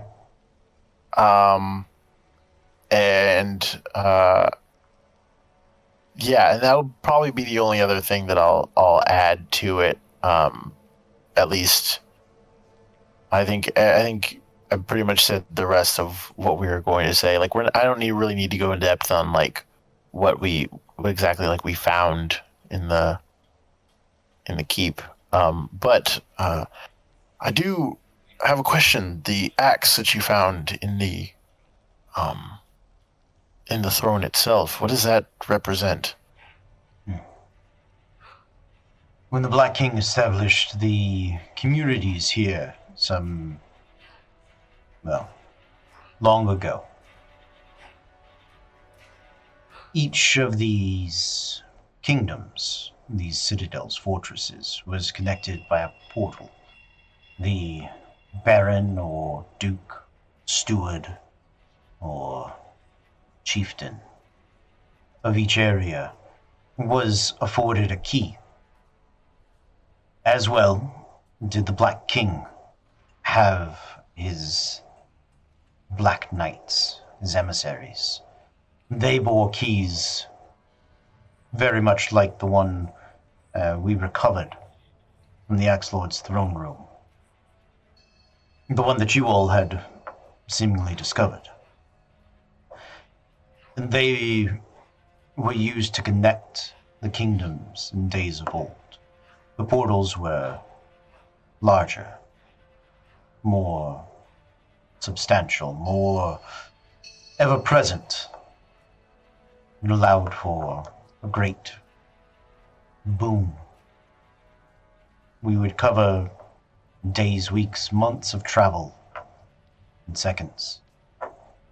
It let our kingdoms flourish.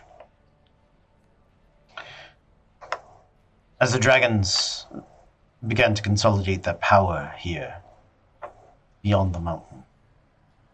They um, gathered allies, races of dragonborn, half dragons. They subjugated some of the giants that lived above the surface, giants that um, turned their back on their brethren. Our homes were betrayed. Started with the frost in the north. When that fell, the Black King decided it was best to break the portals, their ever burning connection. The keys were used, um, created, so that one day they could be reopened. That is the Axe Lord's key. House of Shield has its own.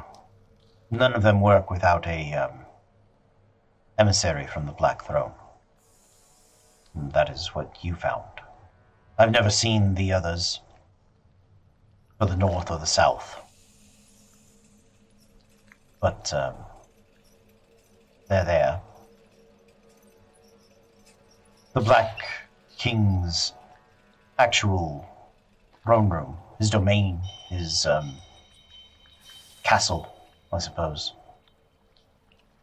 was separated from the rest, broken off to hide the greatest treasures our people once had.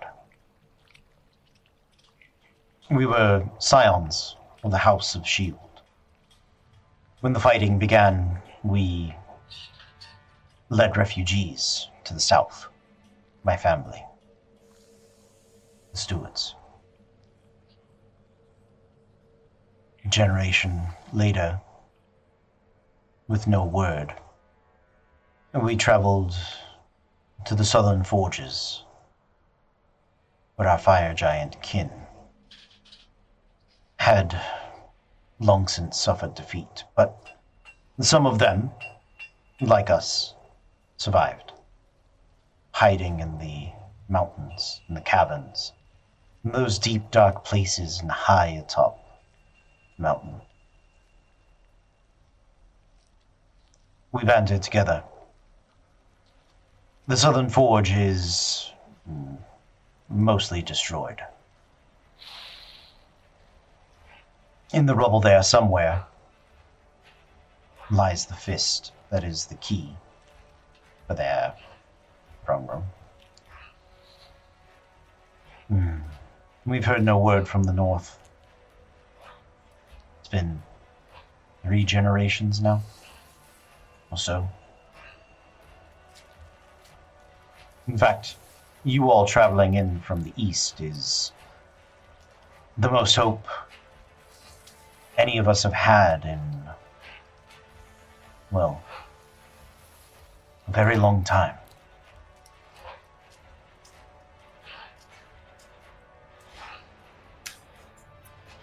Now, just uh, for my own curiosity's sake, because noticing the the pattern here.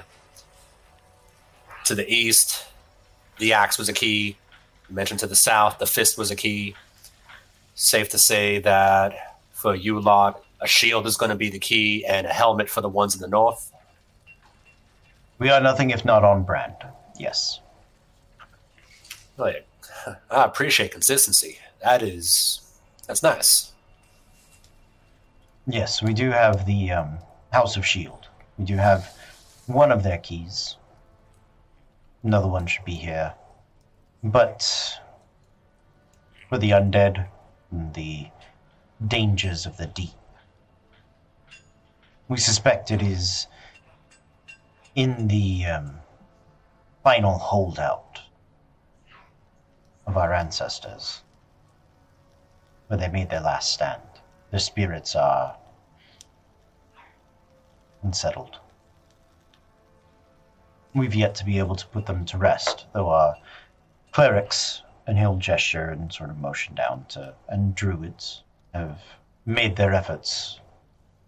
The best they've been able to do is ward the um, unsettled from from attacking the living.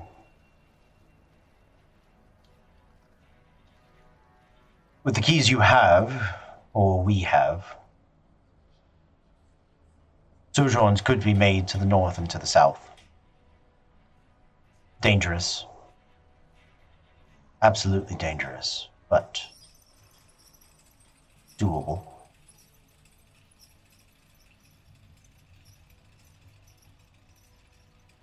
We're unsure what it would take, but um, a collection of the keys could open final resting place of the Black King. I don't know that that would do much to help our people um, recapture a former glory, but recovering some of that culture, preserving some of that dream would, at the very least, give us purpose. Um, I'd like all of you to make perception checks.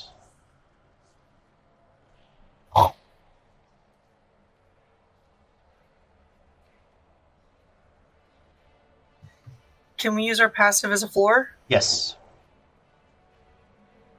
One. So 10. 18.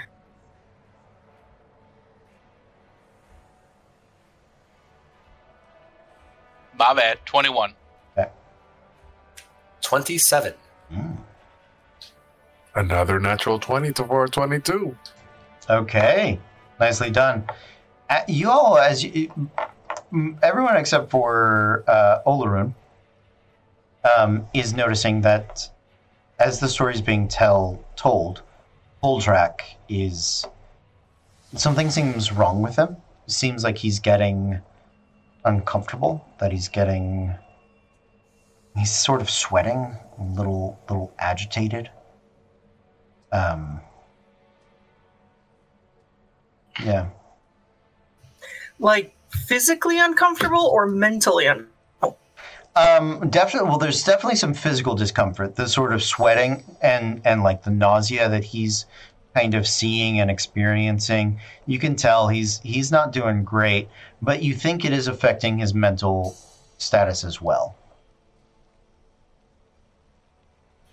I'll look over at Thosin and in very quiet orcish. Do you see that? Uh huh. Huh? Just for my own curiosity, are we all eating from the same plates of food, or does he have his own plate? No, uh, it's so it's kind of family style. Like you, you have there there are dishes to be served, right?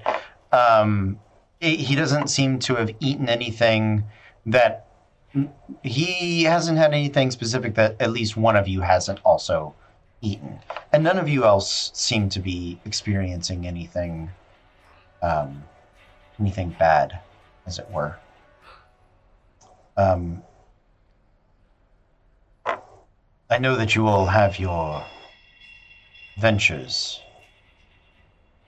but hmm,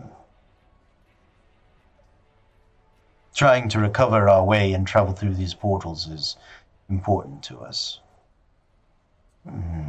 Especially since the Black King's key is not important to you. We hope you'd understand as we see fit to keep it.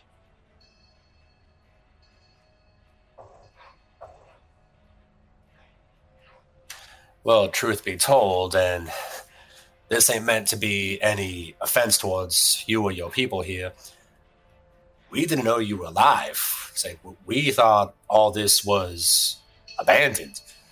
We didn't realize there were it's like the four different citadels or kingdoms until we started getting in and exploring and realizing, oh, it's like big old ancient stronghold. It's like coming across you was uh, much of a surprise to you as, as it was to us. We are mostly dead. But mostly dead is still partly alive. At least my people. And we are not. Um, we may be an offshoot of the House of Shield, but we still take the responsibility of rebuilding seriously. Today, I, it's a um, it's an important honor for us, for everyone, and it's something that is oh, Uh, it's very warm, isn't it? yeah, I was about to ask, uh, you feeling all right? There's just some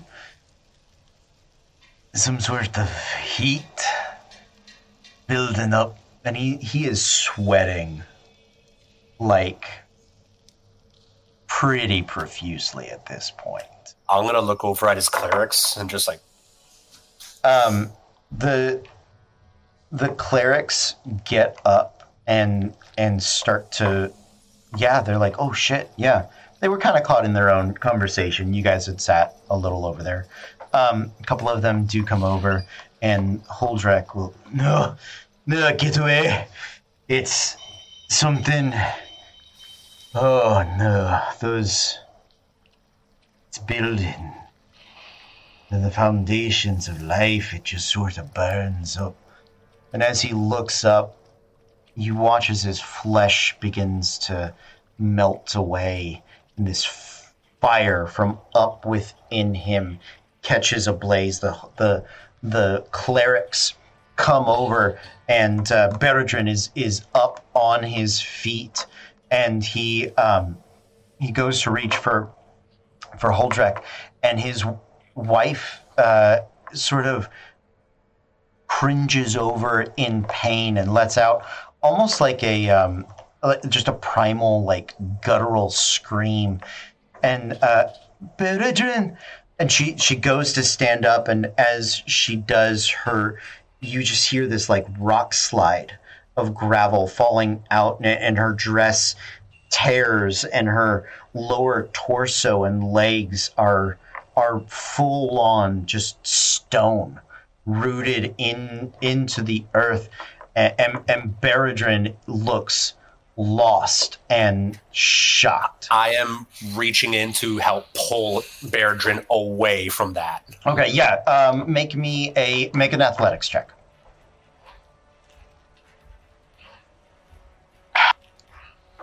Thirteen. A 13. Okay. Um, Beradrin is trying to to assist you.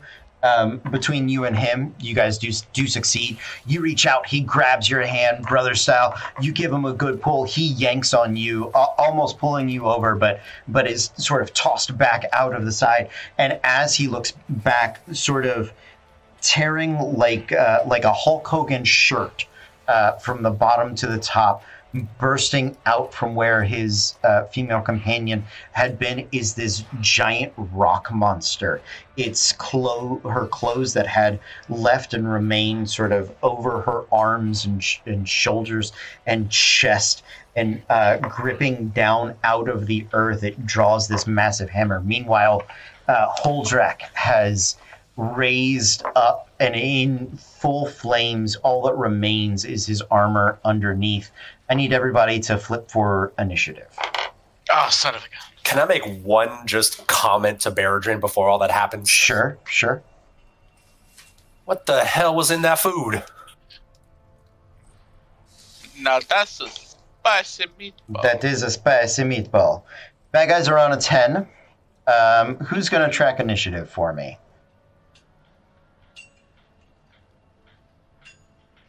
all right looks like olaroon and megan are on the ace who has the higher dexterity between the two of you oh, Meg, 100%. I have none. I have none.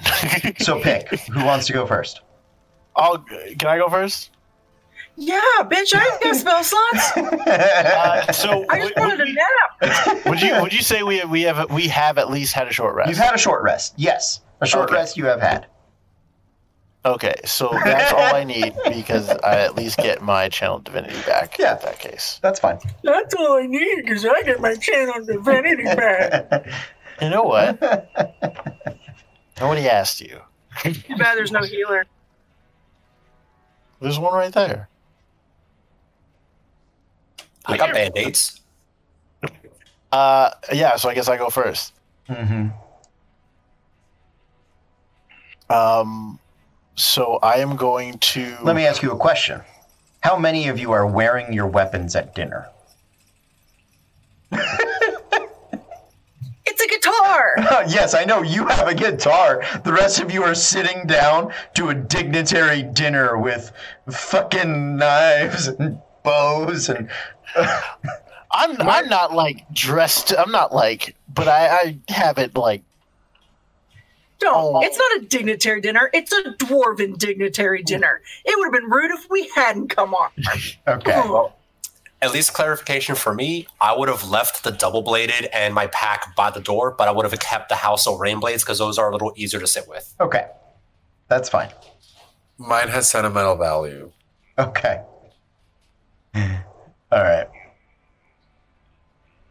Uh, yeah. So uh, first I'm gonna be like holy, and I'm gonna like spring into action. Okay. Um, so I am going to uh, the the flaming guy in armor. hmm I'm just gonna try and like. Is there a way I can intersperse myself in between him and uh, Beradrin? Yes. Yeah. With uh, Talroth having pulled Beradrin back away from the table, you can uh, get in the way there. There are some clerics between you and um, you and him. Um, so, but yes, you you can get there. Okay, then I am going to uh, attack him twice. All right. Let's do it. That is a 21 to hit. Twenty-one. Okay. Uh, that will hit. All right, so that is going to be ooh, uh 16 points of uh slashing damage on the first attack. Okay. Sounds good.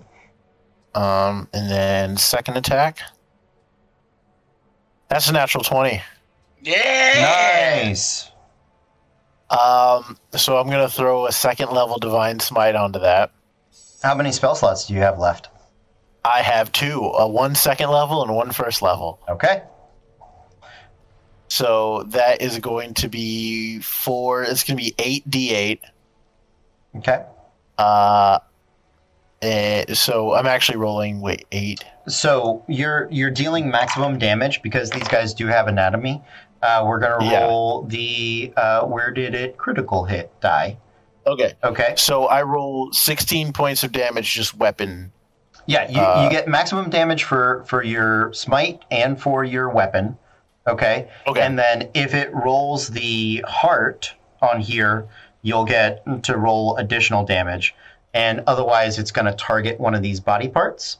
If they have the Okay. body part, something bad will happen to them. Uh, If Okay. they don't, it just doesn't, unfortunately. So you're getting max damage, it makes combat less swingy, I've discovered. That's the goal. Sounds good. Okay. Uh, so you get the gut. Uh, it is going to. It's going to have disadvantage on its um, on its next turn. Okay. Okay. Uh, okay. So what? So how much damage is done? So it, if it does max dice damage, right? Yep. Okay. Does it do max double dice damage or just max Just dice ma- damage? just max dice damage. Okay. So that's uh so that's 8, 16, Uh, 24, 32 on the 4d8, plus Yep. your 16, which gets you to 48, plus, uh, I'm guessing your ability modifier. uh which is another uh which is another 8. Um uh Oh, so that 5 is plus 3.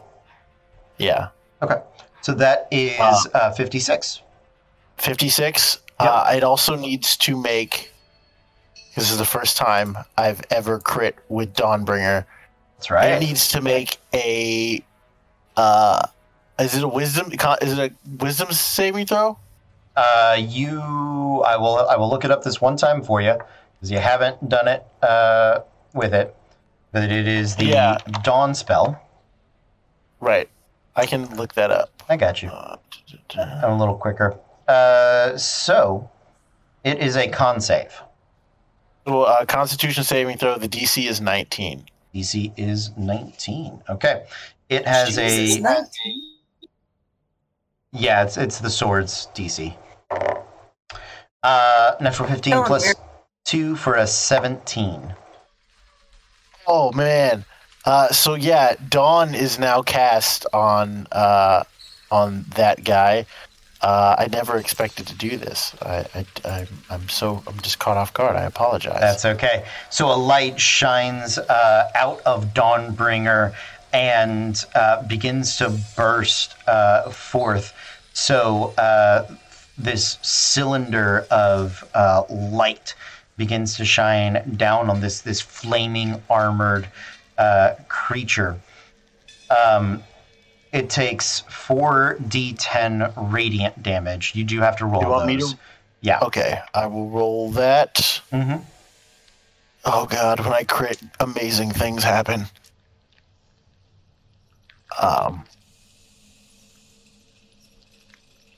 So that is 8 plus 9, 17 plus another 8, uh, 25. Okay. Another 25 points of radiant damage. Okay, sounds good. So, um, yes, and Dawnbringer is concentrating on that spell. You can move it. You have to stay within it. Um, I'm going to say, as long as it's concentrating on it, it's not, I'm not going to give it the AoE, but if you hit with other things, just normal hits, you, it can hit it with Dawn. Okay. Okay. Um, but every time Dawn uh, Dawnbringer hits something, it's going to have to make a con save for Okay. concentration. Um, it's a sword, then, but it gets uh, rattled around. So then as a bonus action, I am going to use my channel divinity Mhm. um, and distribute 2d8 plus 8 temp hit points. Um, 2d8 plus 8 temp hit points.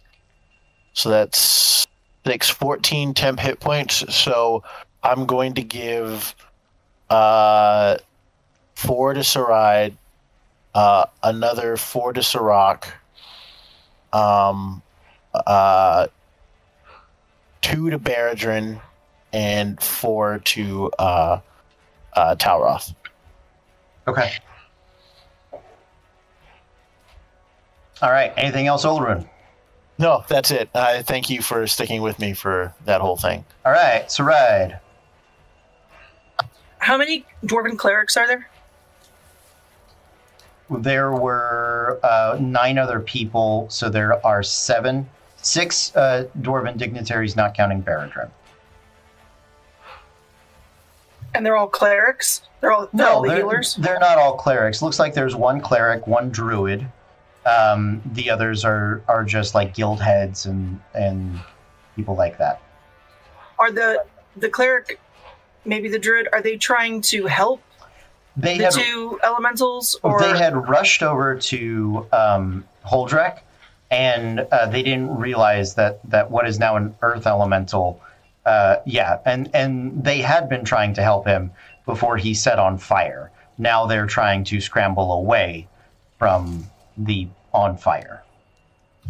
then I'm going to mantle of inspiration the two of them Yeah. so they can use they can get the fuck out of there, but also some temp hit points. Okay. Great. Um, so the two of them, and then uh, Thosin, obviously. Um, we do, and then um, Olaroon and Talroth. That's five. Yeah. Sorry, Sirach. Um, and then for you know how it is. Yeah, for my action, I'm going to cast Fey aspect on myself Okay. to be calming Okay. to try to like Chris Chris Pratt Raptor. Everybody. Okay. Can you tell me what that? Can you tell me what that ability does? Um, it's it doubles my charisma bonus on persuasion checks on charisma checks. Okay. So I like I yeah, she's just gonna hey sh- oh, shh, shh, you know, not she's not gonna shush. That's really fucking condescending, and that completely negates calm. So hey, calm down, calm down, calm down. Um, yeah. Okay. Sounds good. Uh, who's up next? Let's see. Uh, Sirach. Sirach. Rock? Okay, it was me up next. I, you know, I wrote it down, so I should really know. Um, cool. so, which um, uh, Olaroon was hitting the stone or the or the flame? Fire. Fire. I will. Um, I'm gonna go and I'm gonna help him hit fire, Daddy. I'm going to take out my bow and arrow, and am I within 30 feet of him? Can I be within 30 feet? Mhm. Okay, I am going to cast Hunter's Mark, Okay. Yeah, you And zero I am going to- him. hmm as bonus action, and I'm going to let loose a. I'm going to let loose a bolt. That is an 11 plus. Where's my bow? 11 plus 9 for a, a dirty 20. Uh, ju- that does hit. Yeah. Okay, cool, cool, cool. Dirty 20 hits. Uh, so that's going to be 1d8. That's 5 plus a d6. So that's 6 plus 4, so that's 10 damage. Okay. And then I'm going to hit him again. All right. And I miss with a natural 1. Okay. So it was ten damage. Yep, 10 damage. Nice. Yeah, he's he's looking pretty terrible at the moment. Um. So it is bad guy time. As Uh, no. the Real, real quick. Yeah. Cody, so sorry. Um, because of Mantle of Inspiration, I am going to use my reaction to move. Right. Um, between them and Sarai, so I'm still staying next to her, but I just want to make sure that I'm in between them and her. Okay. Okay. Yeah, you you interpose yourself in in that distance right there, and as you do, the flames that are licking off of this uh, fiery. Uh, what is it? Um, it's. I mean, just awful. Holdrak is going to wheel around and uh, make some attacks against Olaroon.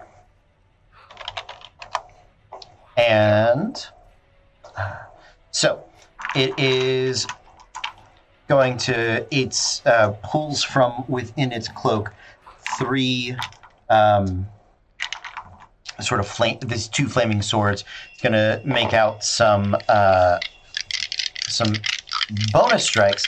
They are at disadvantage because you had crit on it, and um, its fire form is sort of dissipating as as it goes.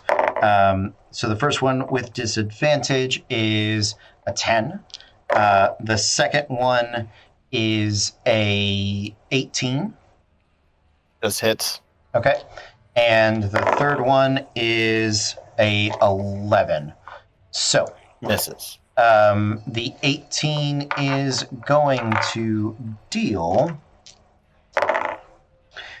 Um, uh, that is. I apologize, doing math. Uh, 14 points of slashing and fire damage totaled together. Okay. Uh, and then you had hit it how many times? One time? Uh, I hit it twice. You hit it twice? Okay. Sorry, I had missed earlier as um, just whenever you melee hit it, you take a d10 of fire damage in, in response. Uh, and that is going to be seven uh, more points of fire damage to you. Those flames, as they burst off of this armored, flaming elemental that used to be Holdrak, begin to, to lick across the retreating uh, dwarves that had rushed over, and it, and it sort of bounces and dances across each of them, and their mouths begin to open and distend, and, and their flesh doesn't burn off. It sort of um, warps, and they raise their hands, and the hands begin to stretch out into these odd uh, knobs with thick uh, spines on each of them, and down across the the floor, you hear this odd shell sort of uh, take shape and blossom up out of the back of it, um, and that happens across all the dwarves except for for um, Beradrin. Um, and so they are going to uh, begin to swarm around you guys. They are slow, um, but they are on their way. Um, so, let's see. I just gave these fuckers 10 hit points. Damn it. Let's say those burned away as they transformed into these uh, ridiculous snail-like things. Um, What kind of place did we walk into? We portaled into it, first of all. that's true. So let that be a lesson to you, kids. Don't portal or. Okay. Um, so the the uh, and I'm gonna grab a picture here, and I'm gonna send. I'll put that in the Discord in just a moment. Um, yep, yep. Even one tentacle remains grows. oh, Okay, that's good. Good to know. Um, the tentacled ones, two of them that were closest, are gonna surround Olaroon and are going to Yeah. make. Uh, uh, five apiece, because that's how many heads they have at the moment. Um, natural one, natural two, natural six, natural eight. All of those are going to fail, but the natural 15 plus five for a 20 should hit. And rolled max damage for nine points of bludgeoning damage. That is what one of them is going to do. The other one uh, is going to make its attacks against you. Uh, natural 20 and natural 14 are going to hit. The other three miss. So that is going to be a total of, again, nine points of damage. And we're going to roll the uh, where'd you get hit die. Uh, your right foot. So uh, your speed is halved for any walking uh, that you have until the end of the, the encounter. And if you try to take the dash action, you have to make a con save or fall prone. A deck save or fall prone. Okay? Um, so that is two of them. The other three are going to, two of them turtle up into their shells, and then um, one of them is going to, its shell begins to sort of spin this radiant, crazy, swirling, almost oil slick like uh, color, and it bursts out uh, out of it. Um, anybody that can see it has uh, disadvantage on attacks against it. Uh, in addition, any creature within the bright light, so 30 feet. So this is going to be, I'm going to say, mm, at the moment, all of you. Uh, I need you guys to make a wisdom saving throw. Are they within 20 feet of me? Uh, I will say all but Sirach. Sirach put himself immediately at the 30 foot edge for his shooting purposes. So I think that that, that seems fair. Unless you have a, Okay. a strong argument against that, Sirach. I mean, he was Within five feet? No, I'm not within five. 20 feet. 20 feet. No, I'm probably five feet. I'm probably five feet away. Yeah. Okay. Okay. Everyone within 20 feet of me gets an additional five to their wisdom saving throw. Okay. Sounds good. Um, so wisdom saving throws DC 15. 28. 16. Okay. Twelve. 23, thanks to Olaroon.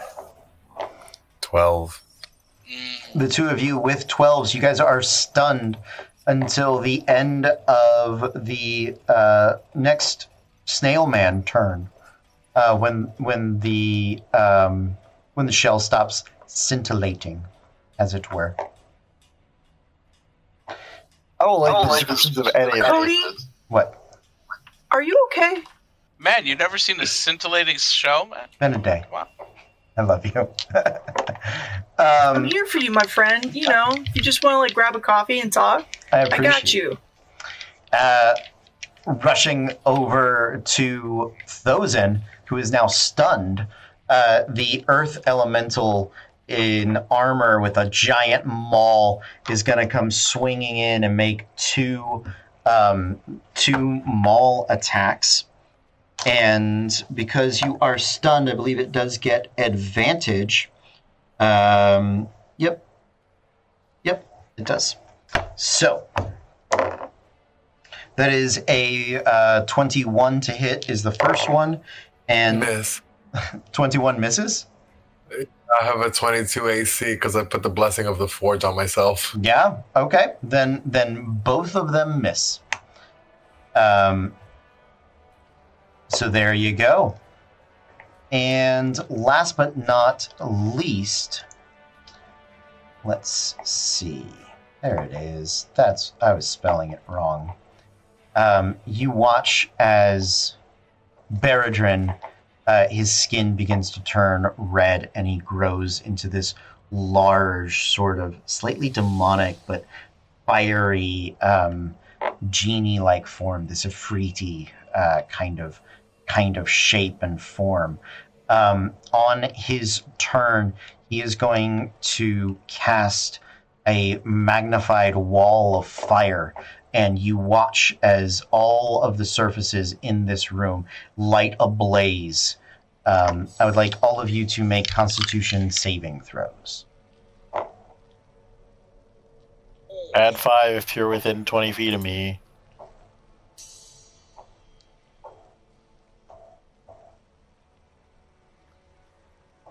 All right. DC is 15. So 10 is a fail. 24. 24. Seven. 21. Meets it, beats it. Yes. Then 15. Okay. So that is 5d8 points of fire damage. Um, on that, that is 10, 18, 26. Uh, 26 points of fire damage. Um, if you succeeded, it is halved. I am going to, as a reaction, uh, cast Absorb Elements at second level. Awesome. Yeah, so that you get resistance to that. So you have it, um, which would make it, what, 26, 13. The 13 if you guys took half, 26 if you took the full amount. Okay. And then what would be the half of the 13 because of fire resistance? Seven. That is it for the bad guys. Who's up next? Okay. Go ahead, Talroth. So fire elemental in front of me. That's how Roth was. No, sorry, that um Olaroon was fighting. Yes, but he's Earth actually elemental. surrounded by the snails now. So you're going to have a hard time getting to the fire elemental. Um, but you, you might be able to. Right. But also the earth elemental moved over to Thosin, Yes. and now all of a sudden Beradrin is an Ifrit. Yes. Can I just take like a free like a free action look and go, what the shit, man? He uh, looks back and kind of gives you a, I don't know. Friend or foe? Oh no, he lit you on fire. Foe. Yeah. Okay, just making sure. Just Yeah. Yeah, yeah, sure. that's fine. That's fine. It's good to double check. I'm I'm all for it. Yeah, because I know sometimes with fire spells, it's just yeah, Yeah. everyone happened to be in the room. I mean, Everybody's here. I'm just lighting I didn't on ask how big the room was. I said I cast fireball. Yeah. Yeah. that's true. Sometimes a friend needs to just light you on fire. It happens. Also true. Oh boy. Okay. That's what you got, Okay, Talroth. so you said I might be able to make it to the fire elemental that Olaroon is fighting. Yes.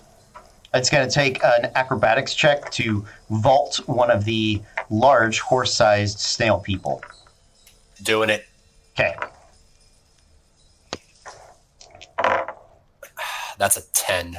Oh, DC of 13. You go to jump over it, and I'm going to give the snail person an attack of opportunity. Um, you can take a second attack of opportunity if you want to succeed. So you'll succeed with a penalty. Sure. Okay. Two big snail head flail attacks coming at you. Uh, that is a 19 and a 14. I don't think 14 hits. Yeah, the 14 misses, the 19 hits. Okay, so that is going to be uh, nine points of damage. Hanging on to my uncanny dodge for the moment. Okay. All right. Um, so I'm so now I'm next to that fire elemental. Yes. All right, let's take a big old swing at it. All right, so 24 to hit. Yeah, that'll hit. And since Olaroon is pretty much being aggressive to it, I got my sneak attack on it. Absolutely.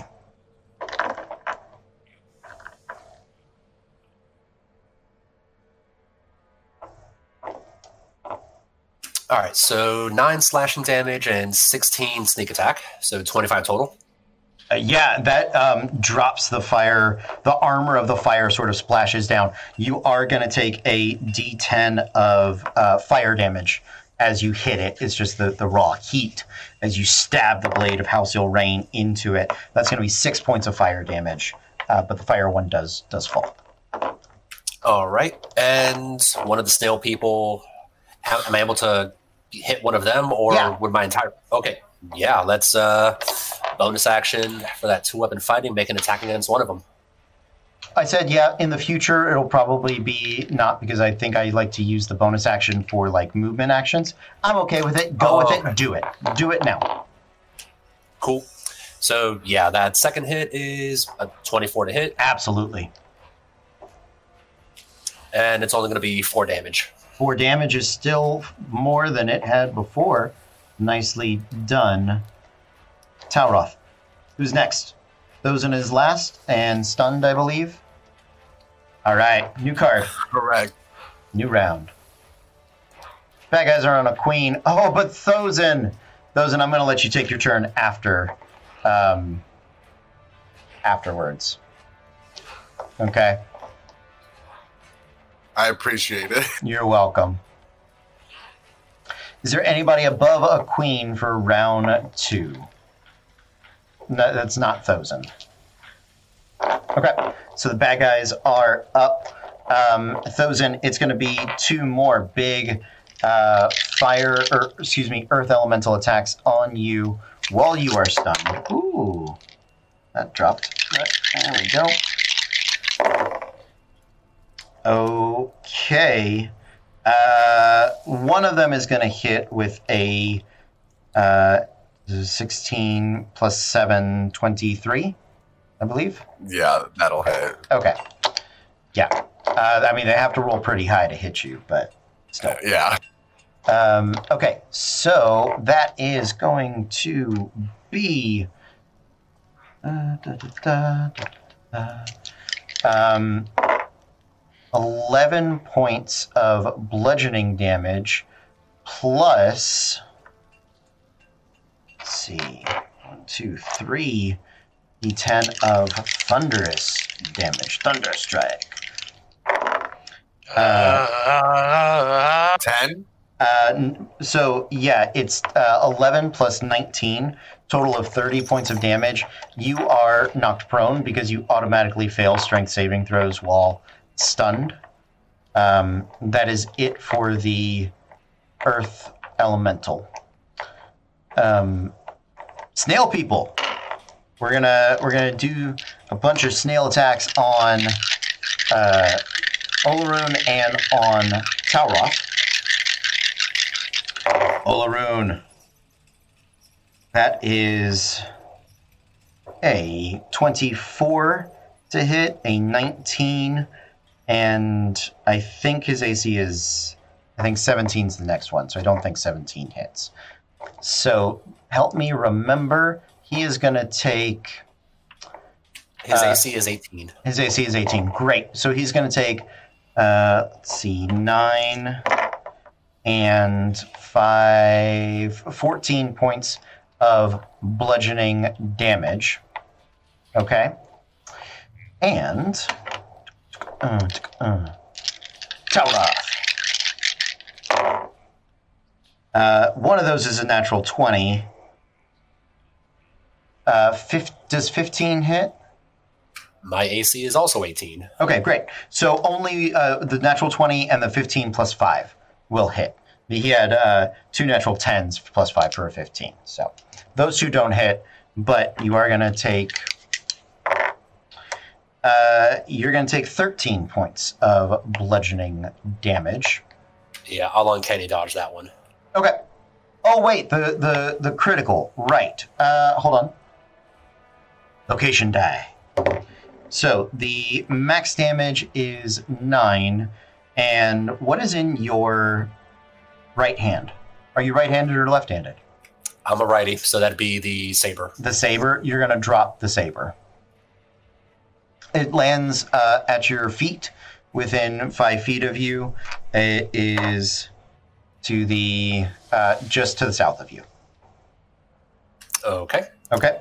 Um, Oh, and you said the the crit was nine damage. the crit is nine, and because I didn't do the crit first, so that made it nine plus eight, so seventeen. Have all of it to uh, to nine. Just take nine. Okay. Okay. Okay. The other three, one of them is going to pop out of the shell and is going to scintillating shell. I need all of you to make wisdom saving throws as the one that did have the scintillating uh, shell before pops in, back in. If you are stunned, don't. You're fine. You'll recover. If you are not stunned, however, you have to make a a uh, another save. So if I'm stunned, don't roll. Don't roll. You're you're you're going to recover it. It's a different shell, a different effect. I'm not going to continue to steal turns uh, from you in that in that way.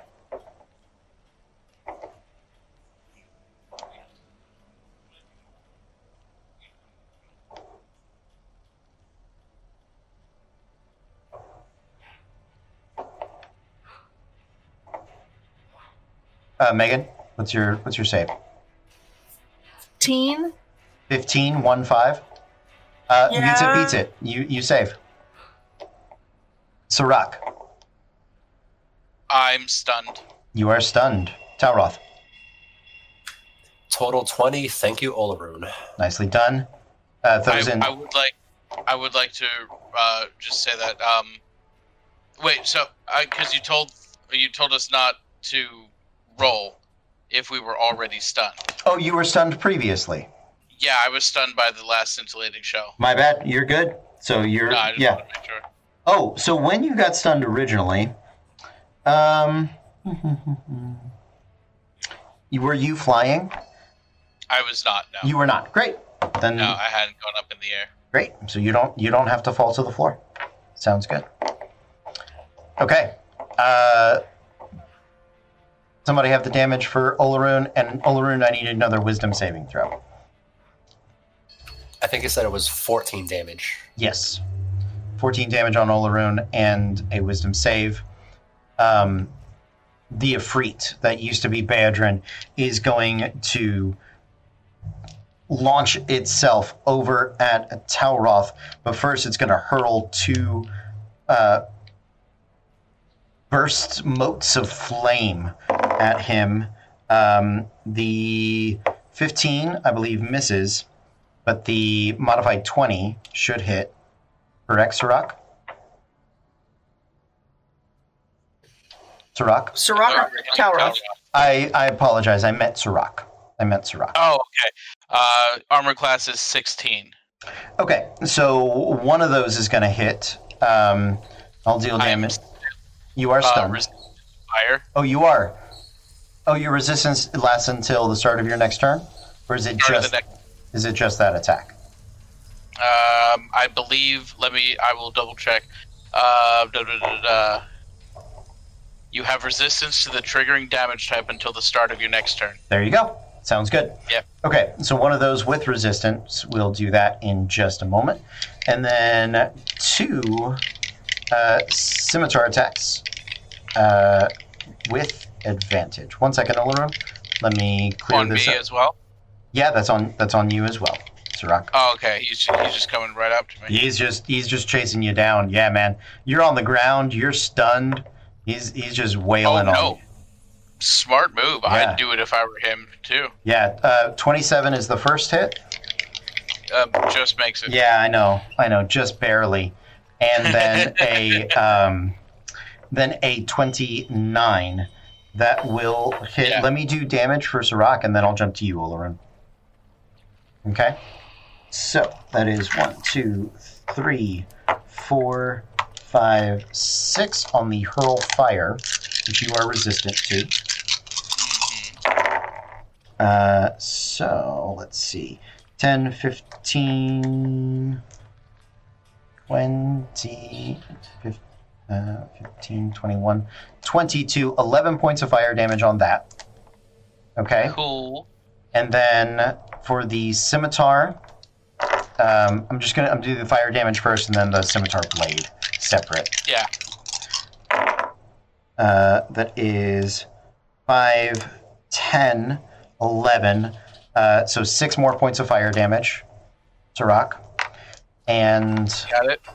scimitar is. Uh, ooh, rolled high. 10, 19, plus 12, 31 points Cool. of Sirach's down. as Sirach hits his face into the plate, uh, you guys look over at him, and your bird friend has gone from having like a piece of meat in his mouth to just face planting into his dinner super hard.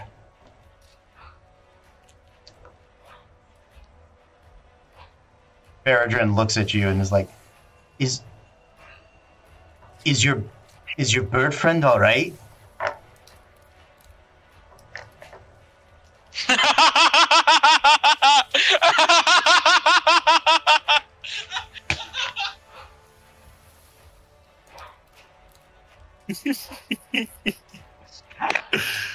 I don't know. He maybe he had some some weird to drink earlier or something weird to eat earlier. I mean, he was wandering for a little while by himself. I, I, I mean, I know that uh, I know that dwarven ale can be a little rough on, uh, well, anybody, but uh, never seen somebody pass out just like that. Well, it's, I mean, even you have to admit that for some people, dwarven ale is just a little too strong for some sensitive uh, constitutions. I'm un- By the way, guys, just in case I'm unconscious, in case you guys need to know that. Uh, So, oh, I'm down Olaroon, to to catch to anybody that missed it, yeah. there there, there is no Let him be I caught it. I caught it. there is No, no but wait, fight. there was no fight? There's no fight. No. This It was whole all thing. in It was Tarak's Tarak's head. head from the drugs he took. Oh, And so basically, we're all sitting at this table. I'm chewing on a piece of meat, and then y'all just see me go, bam, right to the table. Cody, I hate you so much. I started laughing when Olora went unconscious. I was like, "Did you now? Did you?"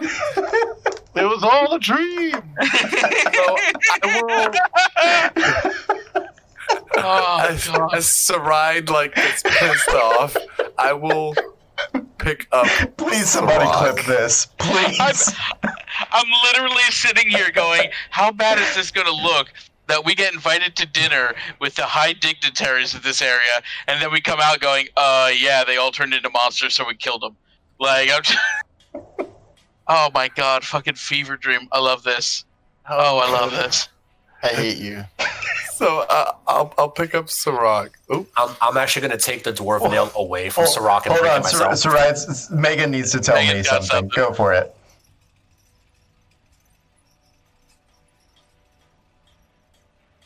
Can't, we can't hear you, Meg. I'm so sorry. Maybe in the fit of rage, you might have You might unplugged have your unplugged your microphone. microphone in a fit of rage. I'm, I'm, I'm just saying. You know, it's thank God I took the observant, so I can just because I speak English, I can read her lips and know yeah, exactly what she's saying. she's saying she loves you very much. Yeah, That that- Yeah, she I- loves, that she is loves very much exactly Cody. She loves she- the game world you put together. Yes, yes. hear me? yes. Go, we got that. Okay, you're, you're a goddamn genius. I am right. Yeah, you're you're kind of you're kind of breaking. You're kind of going in and out.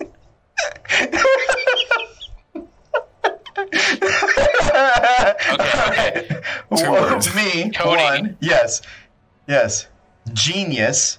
Get smart. We got that one. We got that one. All right. Yeah, yeah, what's, yeah. what's the second part? Number two. Second, to Sarai. ride Long long rest. rest. Sarai looks over at, at Sirach as he birdie plants into the dinner and she's like, I'm going to treat this like it is a custom and, uh, you know, to honor the Aarakocra uh, friends that we have. She just puts her head down in her own, like, mashed potato filled plate and begins to sleep. Can can is, is it now? Beautiful. Beautiful. Okay, see, I would say she takes that as an opportunity to go. Oh, better get this little guy to bed, and does that like mom thing where she just picks him up and takes him somewhere, just drops him off outside of that, and goes and finds a tent. Absolutely. Sounds good. yeah. Uh, uh, ap- apologies, Beradrin. It's like we- like we've been telling you. It's it's been a long day. it's been a long. It's been a long week. I imagine so. Well, um, I appreciate all of your hospitality, and um, we'll get that map prepared for you guys for uh, tomorrow. But do consider what we had asked. Um, if you have it in you, the time and the inclination help us find those other keys, the treasures, and what lies within the Black King's tomb is is to be shared. Yeah, I definitely understand. I'm sure we all understand, uh, especially the uh, sentimental significance of what will be in there.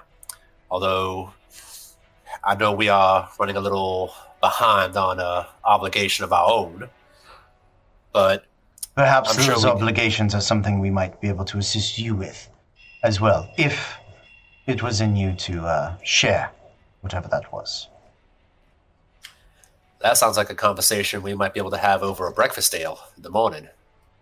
Let's make it a brunch. Give your bird friend a opportunity to sleep off this evening. Brunch sounds delicious. If there is no further business, we will bring this evening to a close. Um, I I hope you guys enjoyed it. I, I tried to I tried to make it ridiculous. Uh, I, I figured something was up when it's like, oh, a fire elemental and an earth elemental and an Efreet and the flail snails. I'm like, this is a little much. This is it Yeah. was it was a little much. The, the flail snails, uh, just a chance to use a flail snail because you can't really. They're not they're not super useful or good monsters.